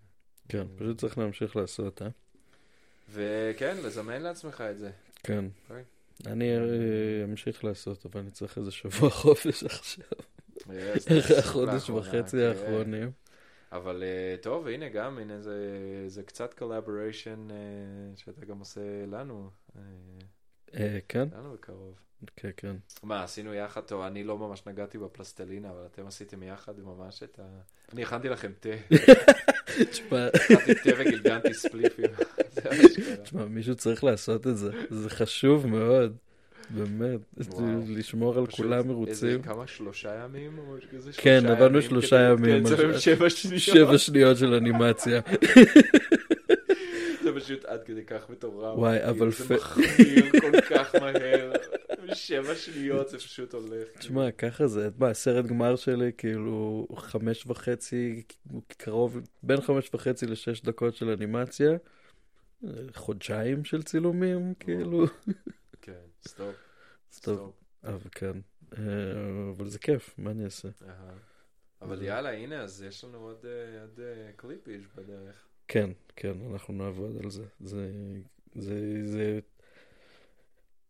אני עכשיו בשלב של כזה, זה מין, אוקיי, נכון, יש את הדבר הגדול הזה שצריך לקרות, והוא יקרה איכשהו. אנחנו עומדים על הסף ועומדים לצלול פנימה. כן, ממש. אני חושב שזה רגע מגניב, זה רגע מרגש. כן, זה רגע ממש מרגש, שהוא מלא בחוסר ודאות, במיוחד לשיטת עבודה שהחלטנו עליה. שאל ספר.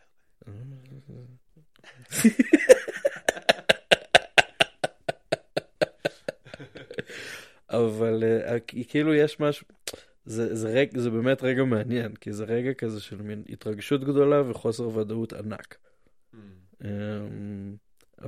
ועכשיו זה כזה, זה נטו להאמין שאתה יכול לעשות את זה, אתה רק צריך לגשת לעבודה. כן, כן, כן. ואתה עייף כי עשית מלא דברים. וואו, אני גם. אתה נוח קצת. אני נוח קצת ואז אני אגש לעבודה ו...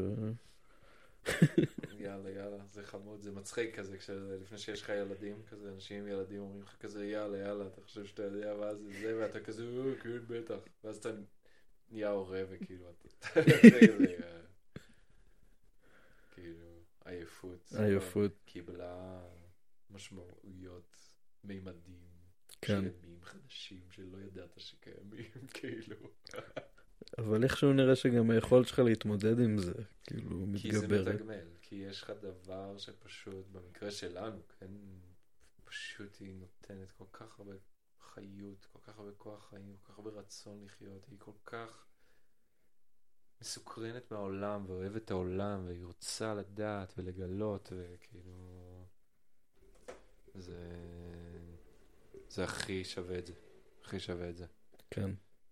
יש לי שעון מעורר, שבמקום לצפצף לי, הוא עושה לי כזה, אבא, אבא, wake up. wake up, אבא. אוי, זה הדרך הכי טובה לקום. זה מושלם. וואו. זה מושלם. היא באמת מושלמת. איזה יופי, כאילו... וואי, זה משהו שרציתי לשאול אותך עליו, אבל זה כאילו לקחת כיוון קצת דארק לשיחה. אני טועם לעשות זה ככה בווייב כזה טוב.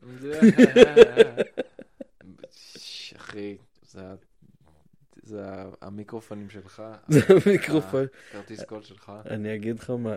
Your show, man. יש משהו, כאילו, המציאות שאנחנו מתמודדים איתה, זה כאילו מציאות שלא הרבה אנשים... שיש הרבה אנשים שאומרים, אני לא רוצה להביא ילד לעולם הזה. כי העולם לא במקום טוב, העתיד נראה שחור מיום ליום, ואנחנו בעצמנו לא יודעים איך אנחנו נסתדר, אז עכשיו להביא עוד יצור חי לדבר הזה, שיצטרך להתמודד עם זה ולחיות בתוך כל זה, ואיך אנחנו נוכל גם לדאוג לו ולטפל בו לזמן ארוך, וכאילו, יש כל כך הרבה...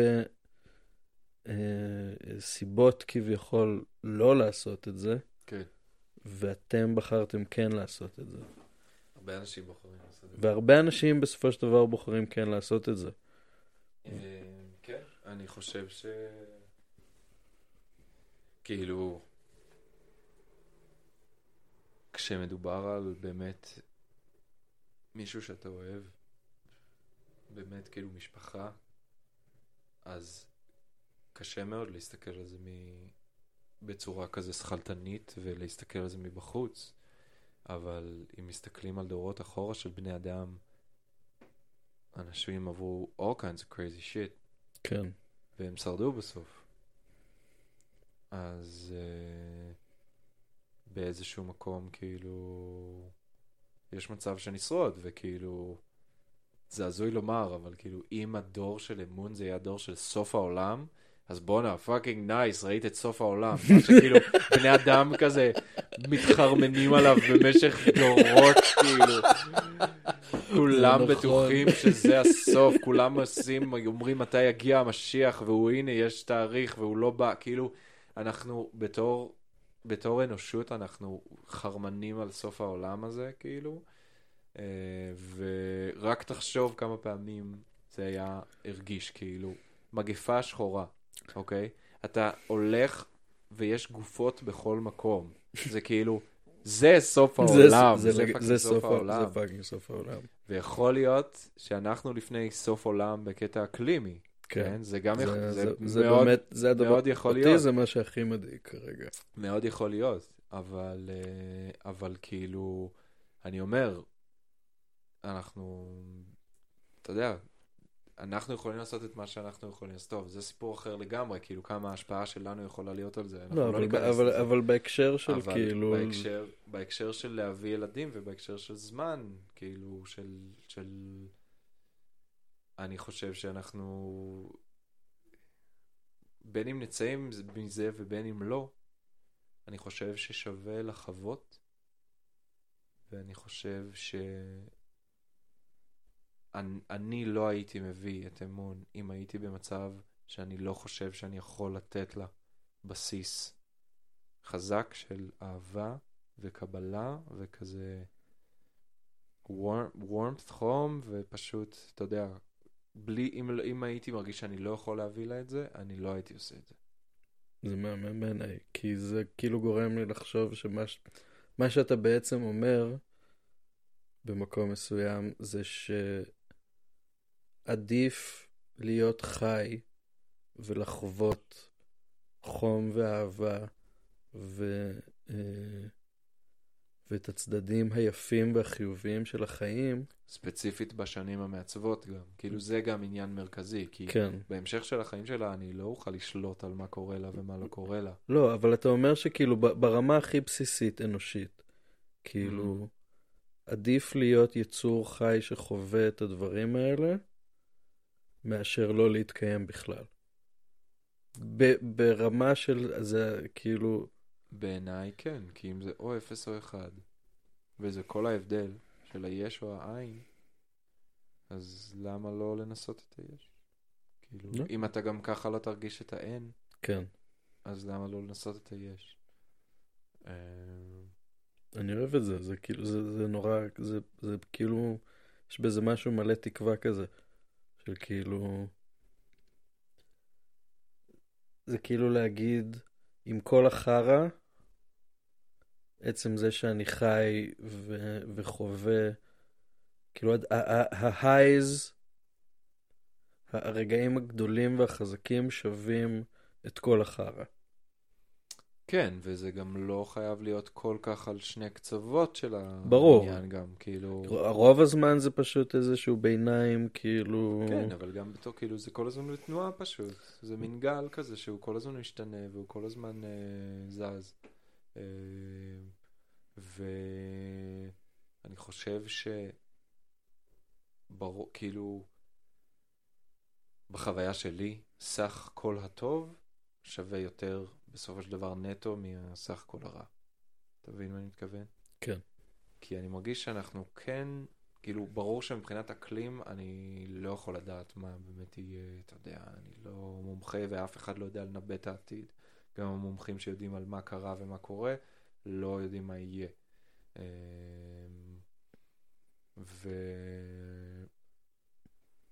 וכאילו, מה שאני מנסה להגיד זה ש... שיט, fucking train thought. 4 שעות שינה. מה שאני מנסה להגיד זה שאני לא יכול לדעת מה יהיה מבחינה אקלימית, זה נכון, אבל אני יודע ברמה האנושית יש לנו תמונה ממש ממש יותר מפוקסת של מה קורה בעולם היום, מאשר כל דור לפנינו, אי פעם. כן.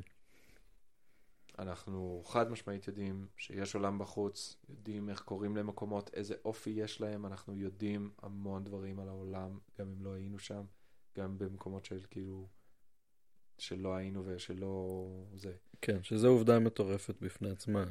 וזה נותן לי סופר ביטחון, כי זה אומר, בונה, אני יכול, וגם יש לי פריבילגיה, יש לי דרכונים. כן. יש לי דרכונים של ארצות אחרות. ואוקיי, אני יודע בוודאות שיש מקומות, אבל גם, אתה יודע, גם בלי דרכונים אפשר לעשות דברים, אפשר כאילו לעשות תהליכים, זה כאילו... אבל אנחנו יודעים שמקסימום, if shit goes כאילו really nasty, אנחנו יודעים שאנחנו יכולים להגיע לאנשהו אחר. וזה כבר נותן ביטחון עצום. כאילו זה כבר איזשהו משהו כזה ממש... אני מרגיש מקרקע. אז נכון שמעבר לאלמנט האנושי באמת אי אפשר לדעת, וגם יכול להיות שלך תדע מה יהיה, מדינות יתהפכו ולא יודע מה. לא, ברור, הלא נודע הוא אינסופי, אבל אני אוהב את זה כי זה כאילו זה ממש בחירה בצד של החיים, האבולוציה, החוש ההישרדותי שלנו, כזה להאמין בעצמנו כיצור חי. זה מה שאנחנו עושים פה, נכון? כן. כאילו, זה מה שאנחנו פה, אנחנו חיים. זה נכון, אבל פשוט מרגיש לי שכאילו, יש כל כך הרבה ייאוש בחוץ, וגם בתוכי לפעמים, שזה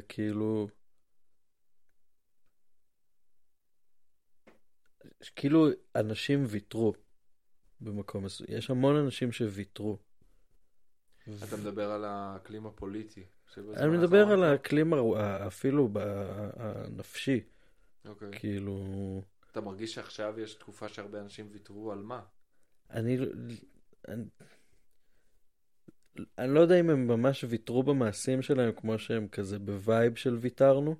אוקיי. של כזה... אתה בטוח שזה לא פשוט כי תחילת החורף? התחיל סוף סוף החורף. כזה לא, עזוב, אני שם בבית, עם הסמיכה והשוקו. לא, לצערי זה כבר שנים ככה.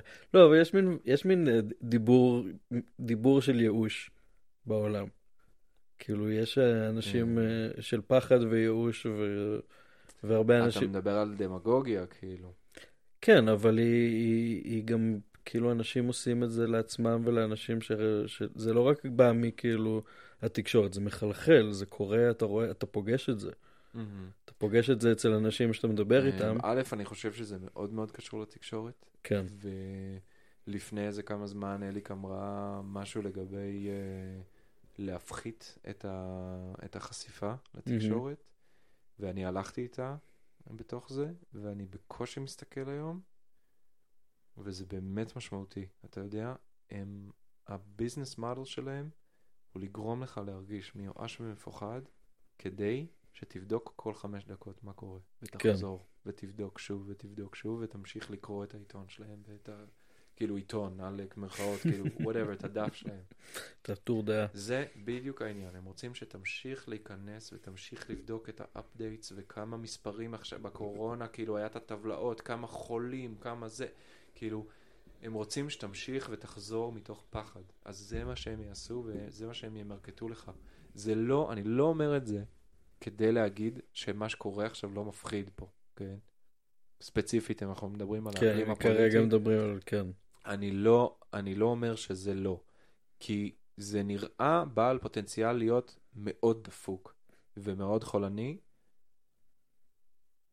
העניין הוא שלגבי זה, וזה, דיברנו על כיוונים כבדים. אני מרגיש שהשיטה הזאת, כפי שהיא עובדת כיום הפוליטית, היא לא רוצה לשנות את עצמה באופן מהותי, לטובת האנשים. היא מאוד נהנית כזה היפר-קפיטליזם וריכוזיות של כוח. היא לא רוצה לשנות דברים מהותיים לטובתנו. ואם הם לא יעשו את זה ולהם יש את הכוח, אז הדרך היחידה זה שזה יקרוס, כשזה פשוט יפסיק להיות רלוונטי. והאם חלק מהקריסה הזאת היא כוללת דברים אולי מאוד קשים עד איומים? אני ממש מקווה שלא. אני ממש מקווה שלא. אבל, שנייה, רק תן לי, אבל אני חושב שזה לא... זה לא איזשהו ניתוק, כאילו, זה לא איזשהו ניתוק להגיד כאילו, כן, לא, זה הדורות, ולא להתייחס כאילו לאנשים שיפגעו מזה, לא. העניין הוא להיכנס לזה בתוך ראש של לקחת אחריות, ולהשתמש אם דברים באמת נהיים מחורבנים, והלוואי, הלוואי, הלוואי, הלוואי שלא, אם באמת נהיים מחורבנים בשביל אוכלוסיות מוחלשות, אני מדבר. אז אנחנו, איך שאני רואה את זה, אני לא יכול להזיז ערים. אני לא יכול לגרום לדברים האלה. אני לא יכול להפיל את הדברים, המנגנונים העצומים והסופר מורכבים ומטושטשים בכוונה כדי שיהיה קשה לפרק אותם. אין שום סיכוי שאני יכול לעשות את זה. אז מה שאני יכול לעשות זה להשתמש בפריבילגיה שלי ובאמצעים שיש לי כדי לעזור לאנשים מוחלשים ממני. איך עושים את הדבר הזה? That's a good fucking question. מן הסתם, בזמן של רגיל זה כאילו להתנדב, זה לעשות דברים, אבל when shit goes down, מה זה אומר, מה זה יאמר, אם זה יקרה, I don't know. הלוואי שהייתי יודע, הייתי מת לי כאילו להבין מה זה אומר, מה אני אישית עם כל האמצעים שיש לי מסוגל לעשות. אני מקווה שאני לא אצטרך לגלות בפועל. But that's that. הייתי צריך להגיד את זה. בוא נעשה שם. Good high, forget about shit. אנחנו צללנו פה לאיזה רגע... תשמע, כי זה באמת, כאילו, וואו, טוב, אתם כמויות של אנשים שרוצים את החרא הזה, רוצים שוב, את כל הדם, fascist bullshit, whatever, מה שזה לא יהיה. זה כבר לא פשיסטי, עכשיו זה whatever, מה שהם לא יקראו לעצמם בסופו של דבר. כאילו זה המונים של אנשים רוצים את זה, אז מי אני שיגיד להם לא? אם המונים של אנשים רוצים את זה, אז מה, כאילו, אוקיי, הדמוקרטיה אמורה להגן על זכויות המיעוט, את זה אני מבין. אבל הדברים האלה, הגנה על זכויות המיעוט ועל החלש, הם תמיד היו משניים להרוב קובע. הרוב קובע תמיד היה מספר אחד בדמוקרטיה. זה נכון חלקית מאוד. אני חושב שאחת הבעיות המרכזיות בעולם כרגע, בדמוקרטיות כרגע, כאילו במה שאני רואה נגיד בארצות הברית ובוודאות במה שאני רואה בארץ, זה שאנשים לא הבינו מה המשמעות של דמוקרטיה. הדמוקרטיה... יכול להיות, אז הדמוקרטיה מדוברת, יש שני סוגים של דמוקרטיה. יש דמוקרטיה כאילו שהיא ערכית, ויש דמוקרטיה שהיא פורמלית. יש דמוקרטיה שבוחרת בפוטין, בבחירות של הרוב, ויש דמוקרטיה של כאילו לא, יש לנו ערכים דמוקרטיים, הדמוקרטיה מבוססת על כל מיני ערכים הומניים, אנושיים, שתנועת ההשכלה יצרה, של שוויון זכויות, וזכויות מיעוטים, ושוויון, וכל, אני לא זוכר עכשיו את כל הרשימה, אבל יש ממש, כאילו זה ממש תורה מבוססת של כאילו ערכים שהארגון החברתי של הממשלה אמור לייצג ולהגן עליהם. אבל זה בדיוק העניין, אלוניוס, זה בדיוק העניין, שזה אמור. אמור. ובפועל, בדיוק. מה שקורה זה שהאנשים האלה יכולים, עם רוב קובע, וכאילו רוב בוועדה, ורוב בפה ורוב בשם, יכולים לשנות את הדברים שאתה אומר. שאמורים להיות מעוגנים, פאקינג מסוטטים באבן. זה אמור להיות חקוק. שאוכלוסיות מוחלשות לא מקבלות כאילו, לא, שיש שוויון וכאילו שגם, שאי אפשר לפעול למען פלח אחד באוכלוסייה כאילו, ולא למען פלח אחר. אתה מבין מה אני מתכוון? זה אמור להיות מעוגן בחוק. אבל מעוגן בחוק כאן אומר שחבורה של... אבל זה העניין. עזוב מה הם, יכולים לשנות את זה. אבל זה העניין, שכאילו, הבעיה היא שזה, אני חושב שזה צריך לקחת צעד קדימה. זה לא עניין של... שזה צריך להיות מעוגן בחוק. אני חושב שזה צריך להיות מעוגן בחינוך.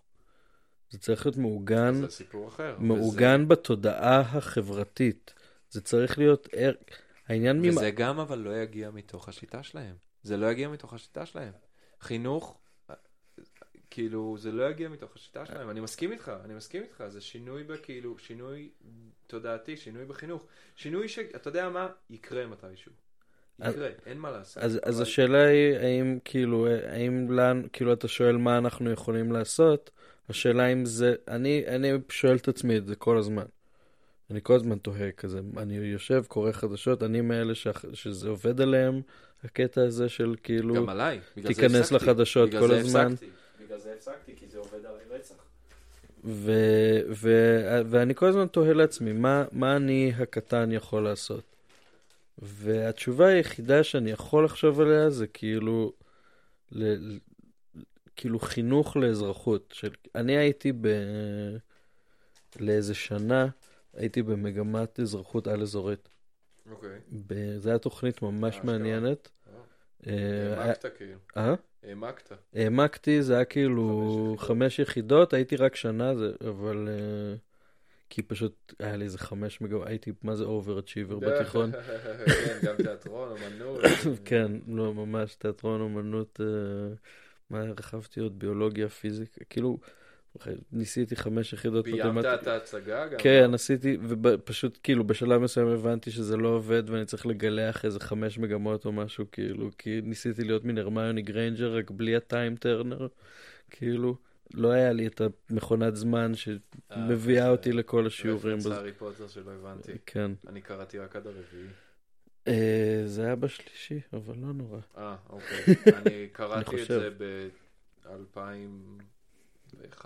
בסדר. 2002. קיצור, הייתי שנה במגמת אזרחות על אזורית. זה היה שיעורים שהתרחשו בהר הצופים, באוניברסיטה. והיה שלושה מורים. היה מורה אחד כזה יהודי חילוני, מורה אחד יהודי דתי, ומורה אחד פלסטיני. והמגמה הייתה מעורבת יהודים ופלסטינים. תוכנית מאוד מאוד מעניינת, שממש ממש נכנסה לקונפליקטים שקורים בתוך דמוקרטיה, כאילו, ואיך התנגשות בין זכויות, כאילו זה היה... זה היה דיון. זה היה דיון. זה היה... יש לנו את הסיטואציה הזאת מול הסיטואציה הזאת, הקבוצת אוכלוסייה הזאת צריכה ככה, הקבוצת, כאילו כל מיני סיטואציות של כאילו איפה הזכות של הבן אדם הזה באה מול הזכות של הבן אדם הזה, כל מיני דברים, ניואנסים נורא נורא קטנים שאין להם תשובה ברורה. זה לא שיש כאילו נכון או לא נכון. אבל זה מפתח אצל הנערים והנערות האלה מודעות. ממש. ואז הבנתי... אם זה היה הסטנדרט, אחי, אז מצבנו היה... בדיוק. בדיוק. וזה בדיוק מה שאני חושב עליו כל הזמן. השנה הזאת שעשיתי במגמת אזרחות. וכאילו... אני פשוט חושב... ואז חזרתי, עזבתי את ה... את המגמת אזרחות על אזורית, הבנתי שאני מנסה, שאני אובר-אצ'יבר וזה לא הולך לעבוד. וחזרתי ללמוד אזרחות כאילו רגילה בתיכון. עכשיו, הניסוי זה תיכון די סבבה, וזה כאילו עם ערכים והכל יחסית לתיכון בישראל. ועדיין כאילו זה השיעור משמים שלא בכלל נכנס לניואנסים, לא ניסה לנהל דיון, וכאילו פספס את כל הערכים האמיתיים שטבועים בתוך השיטה הזאת של דמוקרטיה.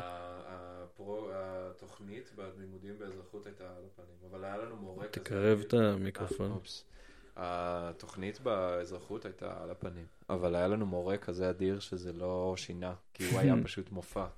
עופר קידר, חמוד, הוא היה המחנך של שלוש, כאילו מה היינו אז י"א שלוש, והוא היה חתיכת טיפוס, ממש, הוא היה כזה חמוד, הוא היה כזה מביא ממתקים ועוגיות, וכזה מי ששואל שאלה טובה או עונה תשובה טובה, כזה זורק עליו עוגיות לוטוס כזה, ואז בסוף פשוט לחלק לכולם. חמודי, וזה היה כאילו מה שהציל את המקצוע הזה. כן, לדעתי... יש ממש הבדל בין שני המיקרופונים האלה, אה? אני חושב שזה בעניין של טוב כיוון. לא, תראה איך אתה, תראה מה המחק שלך. כן, אני נשען אחורה וסבבה לי. אם אני נשען אחורה, אני גם כאילו... אשכרה. טוב, אני צריך לזכור את זה. אז אני ממש חושב שאזרחות, זה מבחינת ה... מבחינה חברתית, פוליטית, אזרחות זה השיעור הכי חשוב שיש בתיכון. עזוב אותך אנגלית, עזוב אותך מתמטיקה, עזוב אותך כל הדברים האלה, זה דברים שאפשר להשלים. אזרחות, אם לא לומדים כמו שצריך בגיל צעיר יחסית, אתה פשוט לא מפתח את התודעה הזאת של מה זה אומר דמוקרטיה, ומה זה אומר לחיות אנשים שונים ביחד, שיש להם צרכים שונים ורצונות שונים, אבל עדיין מנסים לקיים איזושהי חברה אחידה ומתפקדת שלכולם סבבה בה. אנחנו לא חיים בדמוקרטיה אמיתית. בדיוק. דמוקרטיה מזויפת שהכסף מדבר והיא לא באמת מקיימת את כל התנאים. היא מסתתרת מתחת לרוב קובע, ובינתיים שאר העקרונות של הדמוקרטיה פשוט מטאטים מתחת לשטיח. והרוב קובע זה לא דמוקרטיה. הרוב קובע זה עריצות הרוב. יש ממש כאילו... זה... האם הייתי... וזה משהו שכאילו כבר הרבה שנים רואים שקורה בארץ, שממש שיעורי אזרחות נשחקים יותר ויותר. בשנים האחרונות אין לי מושג מה הולך בתיכון, מה התיכונים. אני פשוט לא, כל כמה זמן יש כתבה על המפמר באזרחות, המפקח כאילו של משרד החינוך, אזרחות שמתפטר או שמפוטר בגלל שהוא מתנגד איזה מהלך פוליטי שמשנה את המקצוע ומוציא כאילו, באשכרה כאילו, ממש, כאילו באופן, זה מישהו הבין את מה שאני אומר, ופעל כדי להרוס את זה. ופשוט כאילו, לפי, שוב, לפי התקשורת, כי אני לא בכיתה. שזה גם עניין, זה גם עוד פונקציה של התקשורת, זה שהיא מעצבת לך את איך שאתה חושב על הדברים האלה. נכון. מפני שהיא מנסחת אותם במילים מאוד מאוד מדויקות. הרבה אנשים חושבים בדיוק איך לנסח כל משפט, כל כותרת שם, וזה חלק ממה שיוצר לך גם את הצורה שאתה חושב עליה. אבל תמשיך. כאילו מה שאני אומר זה שלפחות התמונה שאני מקבל בשנים האחרונות זה שפשוט המקצוע עצמו של אזרחות בתיכון כל הזמן מורידים ממנו את הצד הערכי ומשאירים רק את הצד באמת הפורמלי של כאילו איך המנגנון עובד, מה זה בחירות, מה זה כאילו כל הצד המכני של כאילו של הממשל, אבל לא את הצד הלימודים. וגם זה שקר. מלמדים אותך על הפרדת רשויות. מלמדים אותך שיש הבדל בין הרשות המחוקקת לרשות המבצעת. רק שכל האנשים ברשות המבצעת הם גם ברשות המחוקקת. אז איך זה הפרדת רשויות? כן. תכלס, אני בעד שרים מקצועיים. הם לא צריכים להיות חברי כנסת שרים. צריכים להיות אנשים עם פאקינג ניסיון בתחום. ולא איזה הומופוב דפקט. כן, כן. בסדר. אולי, בוא נדבר על משהו אחר. אמרתי לך שנלך לדארק. עד שעה אתה אמרת, זה המיקרופון שלי. הנה פתאום לכאן הגעתי. אתה מבין, זה הדברים שמעסיקים אותי עמוק בראש שלי. אתם מעסיקים את כולנו, ברור. כן. אבל אפשר לחזור לכזה סרטים וקומיקס והאומנות שלך. אסקפיזם. או המשפחה היפה שלך, או... לא, זה גם לא אסקפיזם, זה כאילו דברים שאנחנו אוהבים ושלגמרי לגיטימי להתעניין ולהיות בהם, וגם אם זה נותן אסקפיזם מחר, אז יופי, כאילו יופי. אני אוהב, יש ציטוט של טולקין שמסתובב באינטרנט. פעם לא יודע אם הדברים האלה אמיתיים. אני גם לא יודע, בגלל זה אמרתי שמסתובב באינטרנט. אבל זה נשמע כמו משהו שטולקין יגיד, שהוא מתייחס לאסקפיזם במובן המקורי של המילה, של אסיר שנמלט מהכלא. שהוא רוצה לאפשר, כאילו, כשהוא שולח אנשים לעולם פנטזיה עשיר, שבו הטוב נלחם ברע ומנצח למרות הכל. זה כדי באמת לשחרר את נפש האדם מהכלא. מהמצב שבחוץ שהוא לא כזה. בדיוק. שהטוב והרע הם לא חד משמעיים ושהטוב לא מנצח. כן. כדי שהקרב הוא תמידי כזה. אז אסקפיזם זה לא בהכרח שלילי במובן הזה. יפה, יפה. כן.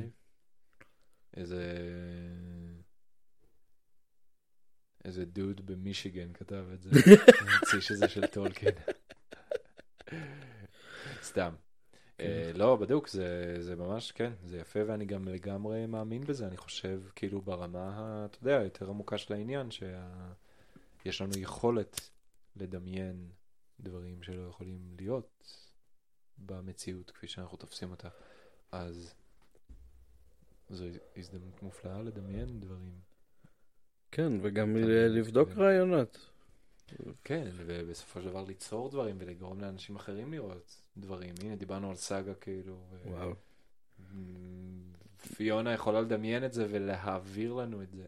אשכרה, כאילו, להעביר לנו את הדמיון הזה. זה מדהים. זה כן. זה מדהים, זה חשוב. אני חושב שכאילו...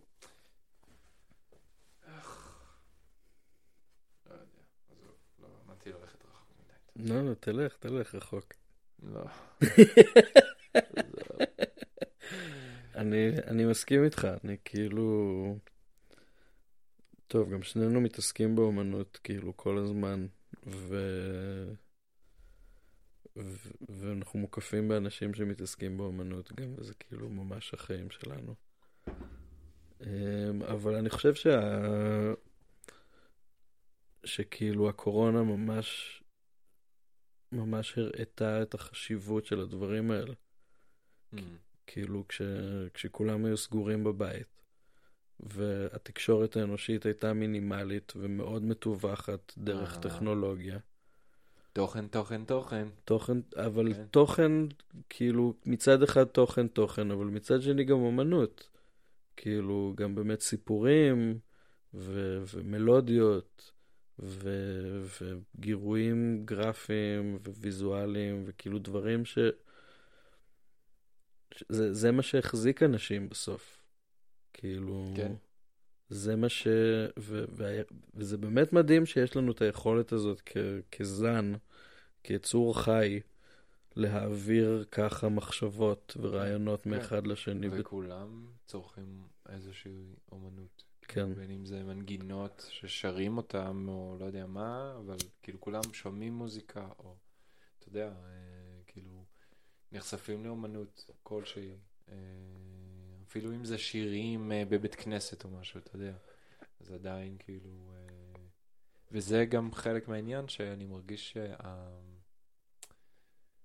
פעם בעולם העתיק יותר של בני אדם, השבטי, אז אומנות הייתה חלק כזה, לעשות אומנות ולקחת חלק באומנות, היה חלק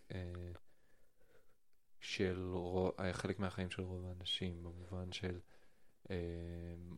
אמנם זה היה אצלם במובן טקסי, ולא אומנותי, כמו שאנחנו תופסים אותו היום, אבל אני מדבר איתך נטו על לרקוד, לשיר, לנגן. כאילו בתוך הריטואל זה כזה היה חלק מחיים של הרבה כזה, של כולם בעצם, של כל החברה, כאילו של סוסייטי, כולם לוקחים חלק כאילו בתוך הדברים האלה. זה מזכיר לי את הגישה של אלן מור. קראת את From Hell, נכון? כן, כן, ברור. אז ב-From Hell הוא ממש כאילו זה קומיקס שממש נכנס קצת לפילוסופיה של אלן מור על כישוף. כאילו אלן מור מתעסק המון בכישוף, הוא רואה את עצמו כמחשף. הוא גם נראה כמו ממש. הוא גם נראה כמו מחשב, הוא גם מתאר כל מיני חוויות של מפגש עם שדים שהוא היו לו, כל בן אדם מעניין אלן מור. אבל בפרום הל הוא ממש מתאר את האקט של הכישוף כאקט תודעתי.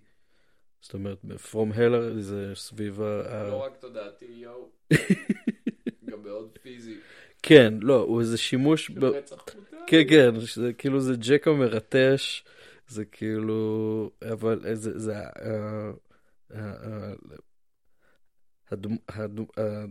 הדוד הראשי שם, כאילו ג'ק המרטש, לוקח את האקט הזה שהוא עכשיו צריך לבצע, בגלל קונספירציה מלכותית שאלן מור מאמין בה,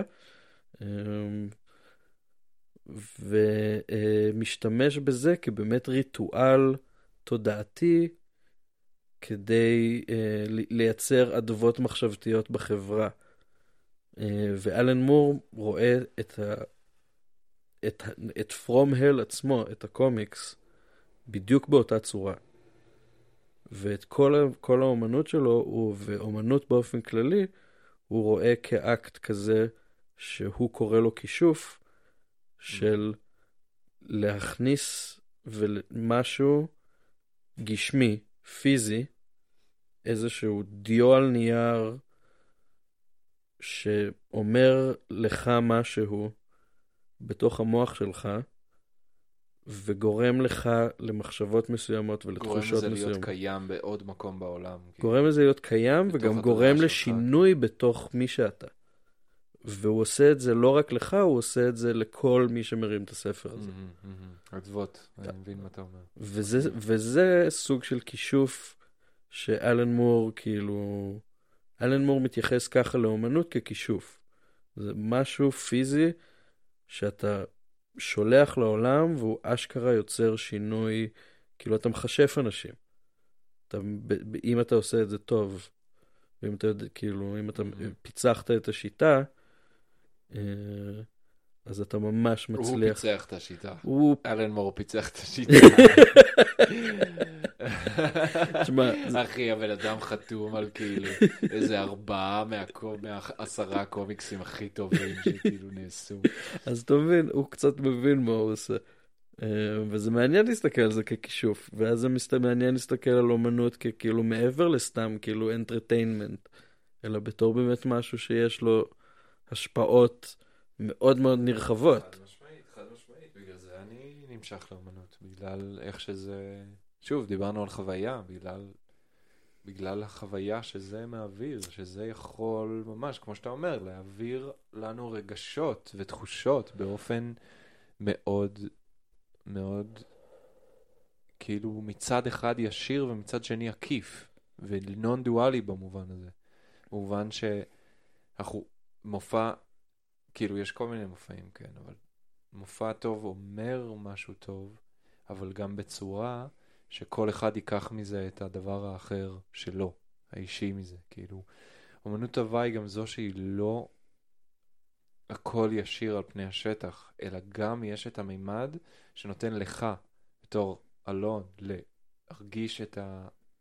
כאילו, לעשות את ה-reflections שלך, בתוך איפה היצירה הזו פוגשת אותך. אתה מבין מה אני מתכוון? כן. You know what I'm saying? I know what you're saying, man. I know what you're saying. כן, בסוף זה נכנס לתוכך, ואתה כאילו... אם זה אפקטיבי, אז אתה חי עם זה עכשיו הרבה זמן. ואולי שנים, ואולי כל החיים. זה עכשיו הדבר הזה נמצא בתוך עצמך וגורם לך... יותר נכון, הוא פשוט כאילו, ההשפעה המיידית שלו כאילו חולפת, אבל הוא מעצב לאורך זמן, כאילו כן מעצב משהו לאורך זמן, אבל כאילו יש יצירות שנשארות איתנו, ממש, ברור. אבל אני חושב שכל יצירה טובה שאנחנו נחשפים אליה, אז כאילו זה...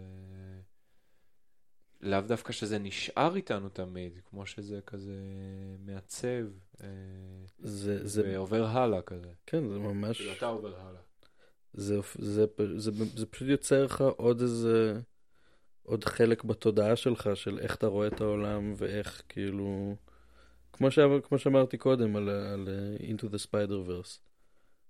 ברגע שראיתי את זה, ככל שראיתי את הסרט הזה בפעם הראשונה, מתרחש מול הפרצוף שלי, והדבר הזה נכנס לי לתוך המוח ולתוך המחשבה. מי שלא ראה את זה עדיין, לראות את זה עכשיו.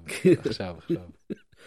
אז פשוט הרגשתי את מי שאני כזה, את התודעה שלי, lack of a better word, פשוט כאילו עושה איזשהו מין דיג'יגדל קטן,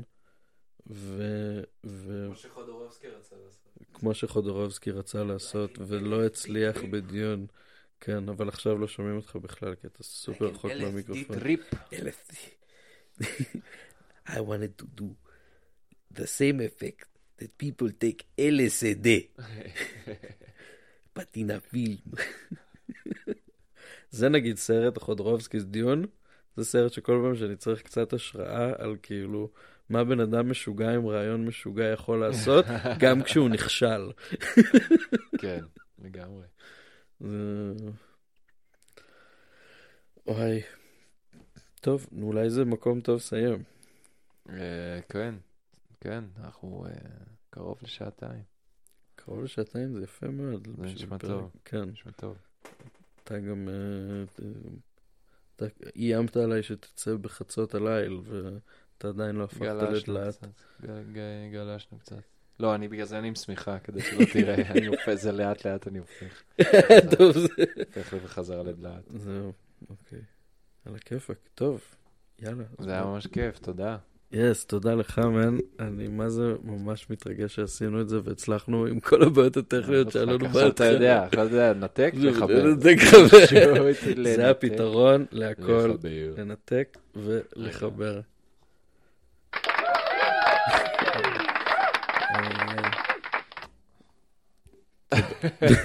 תודה רבה.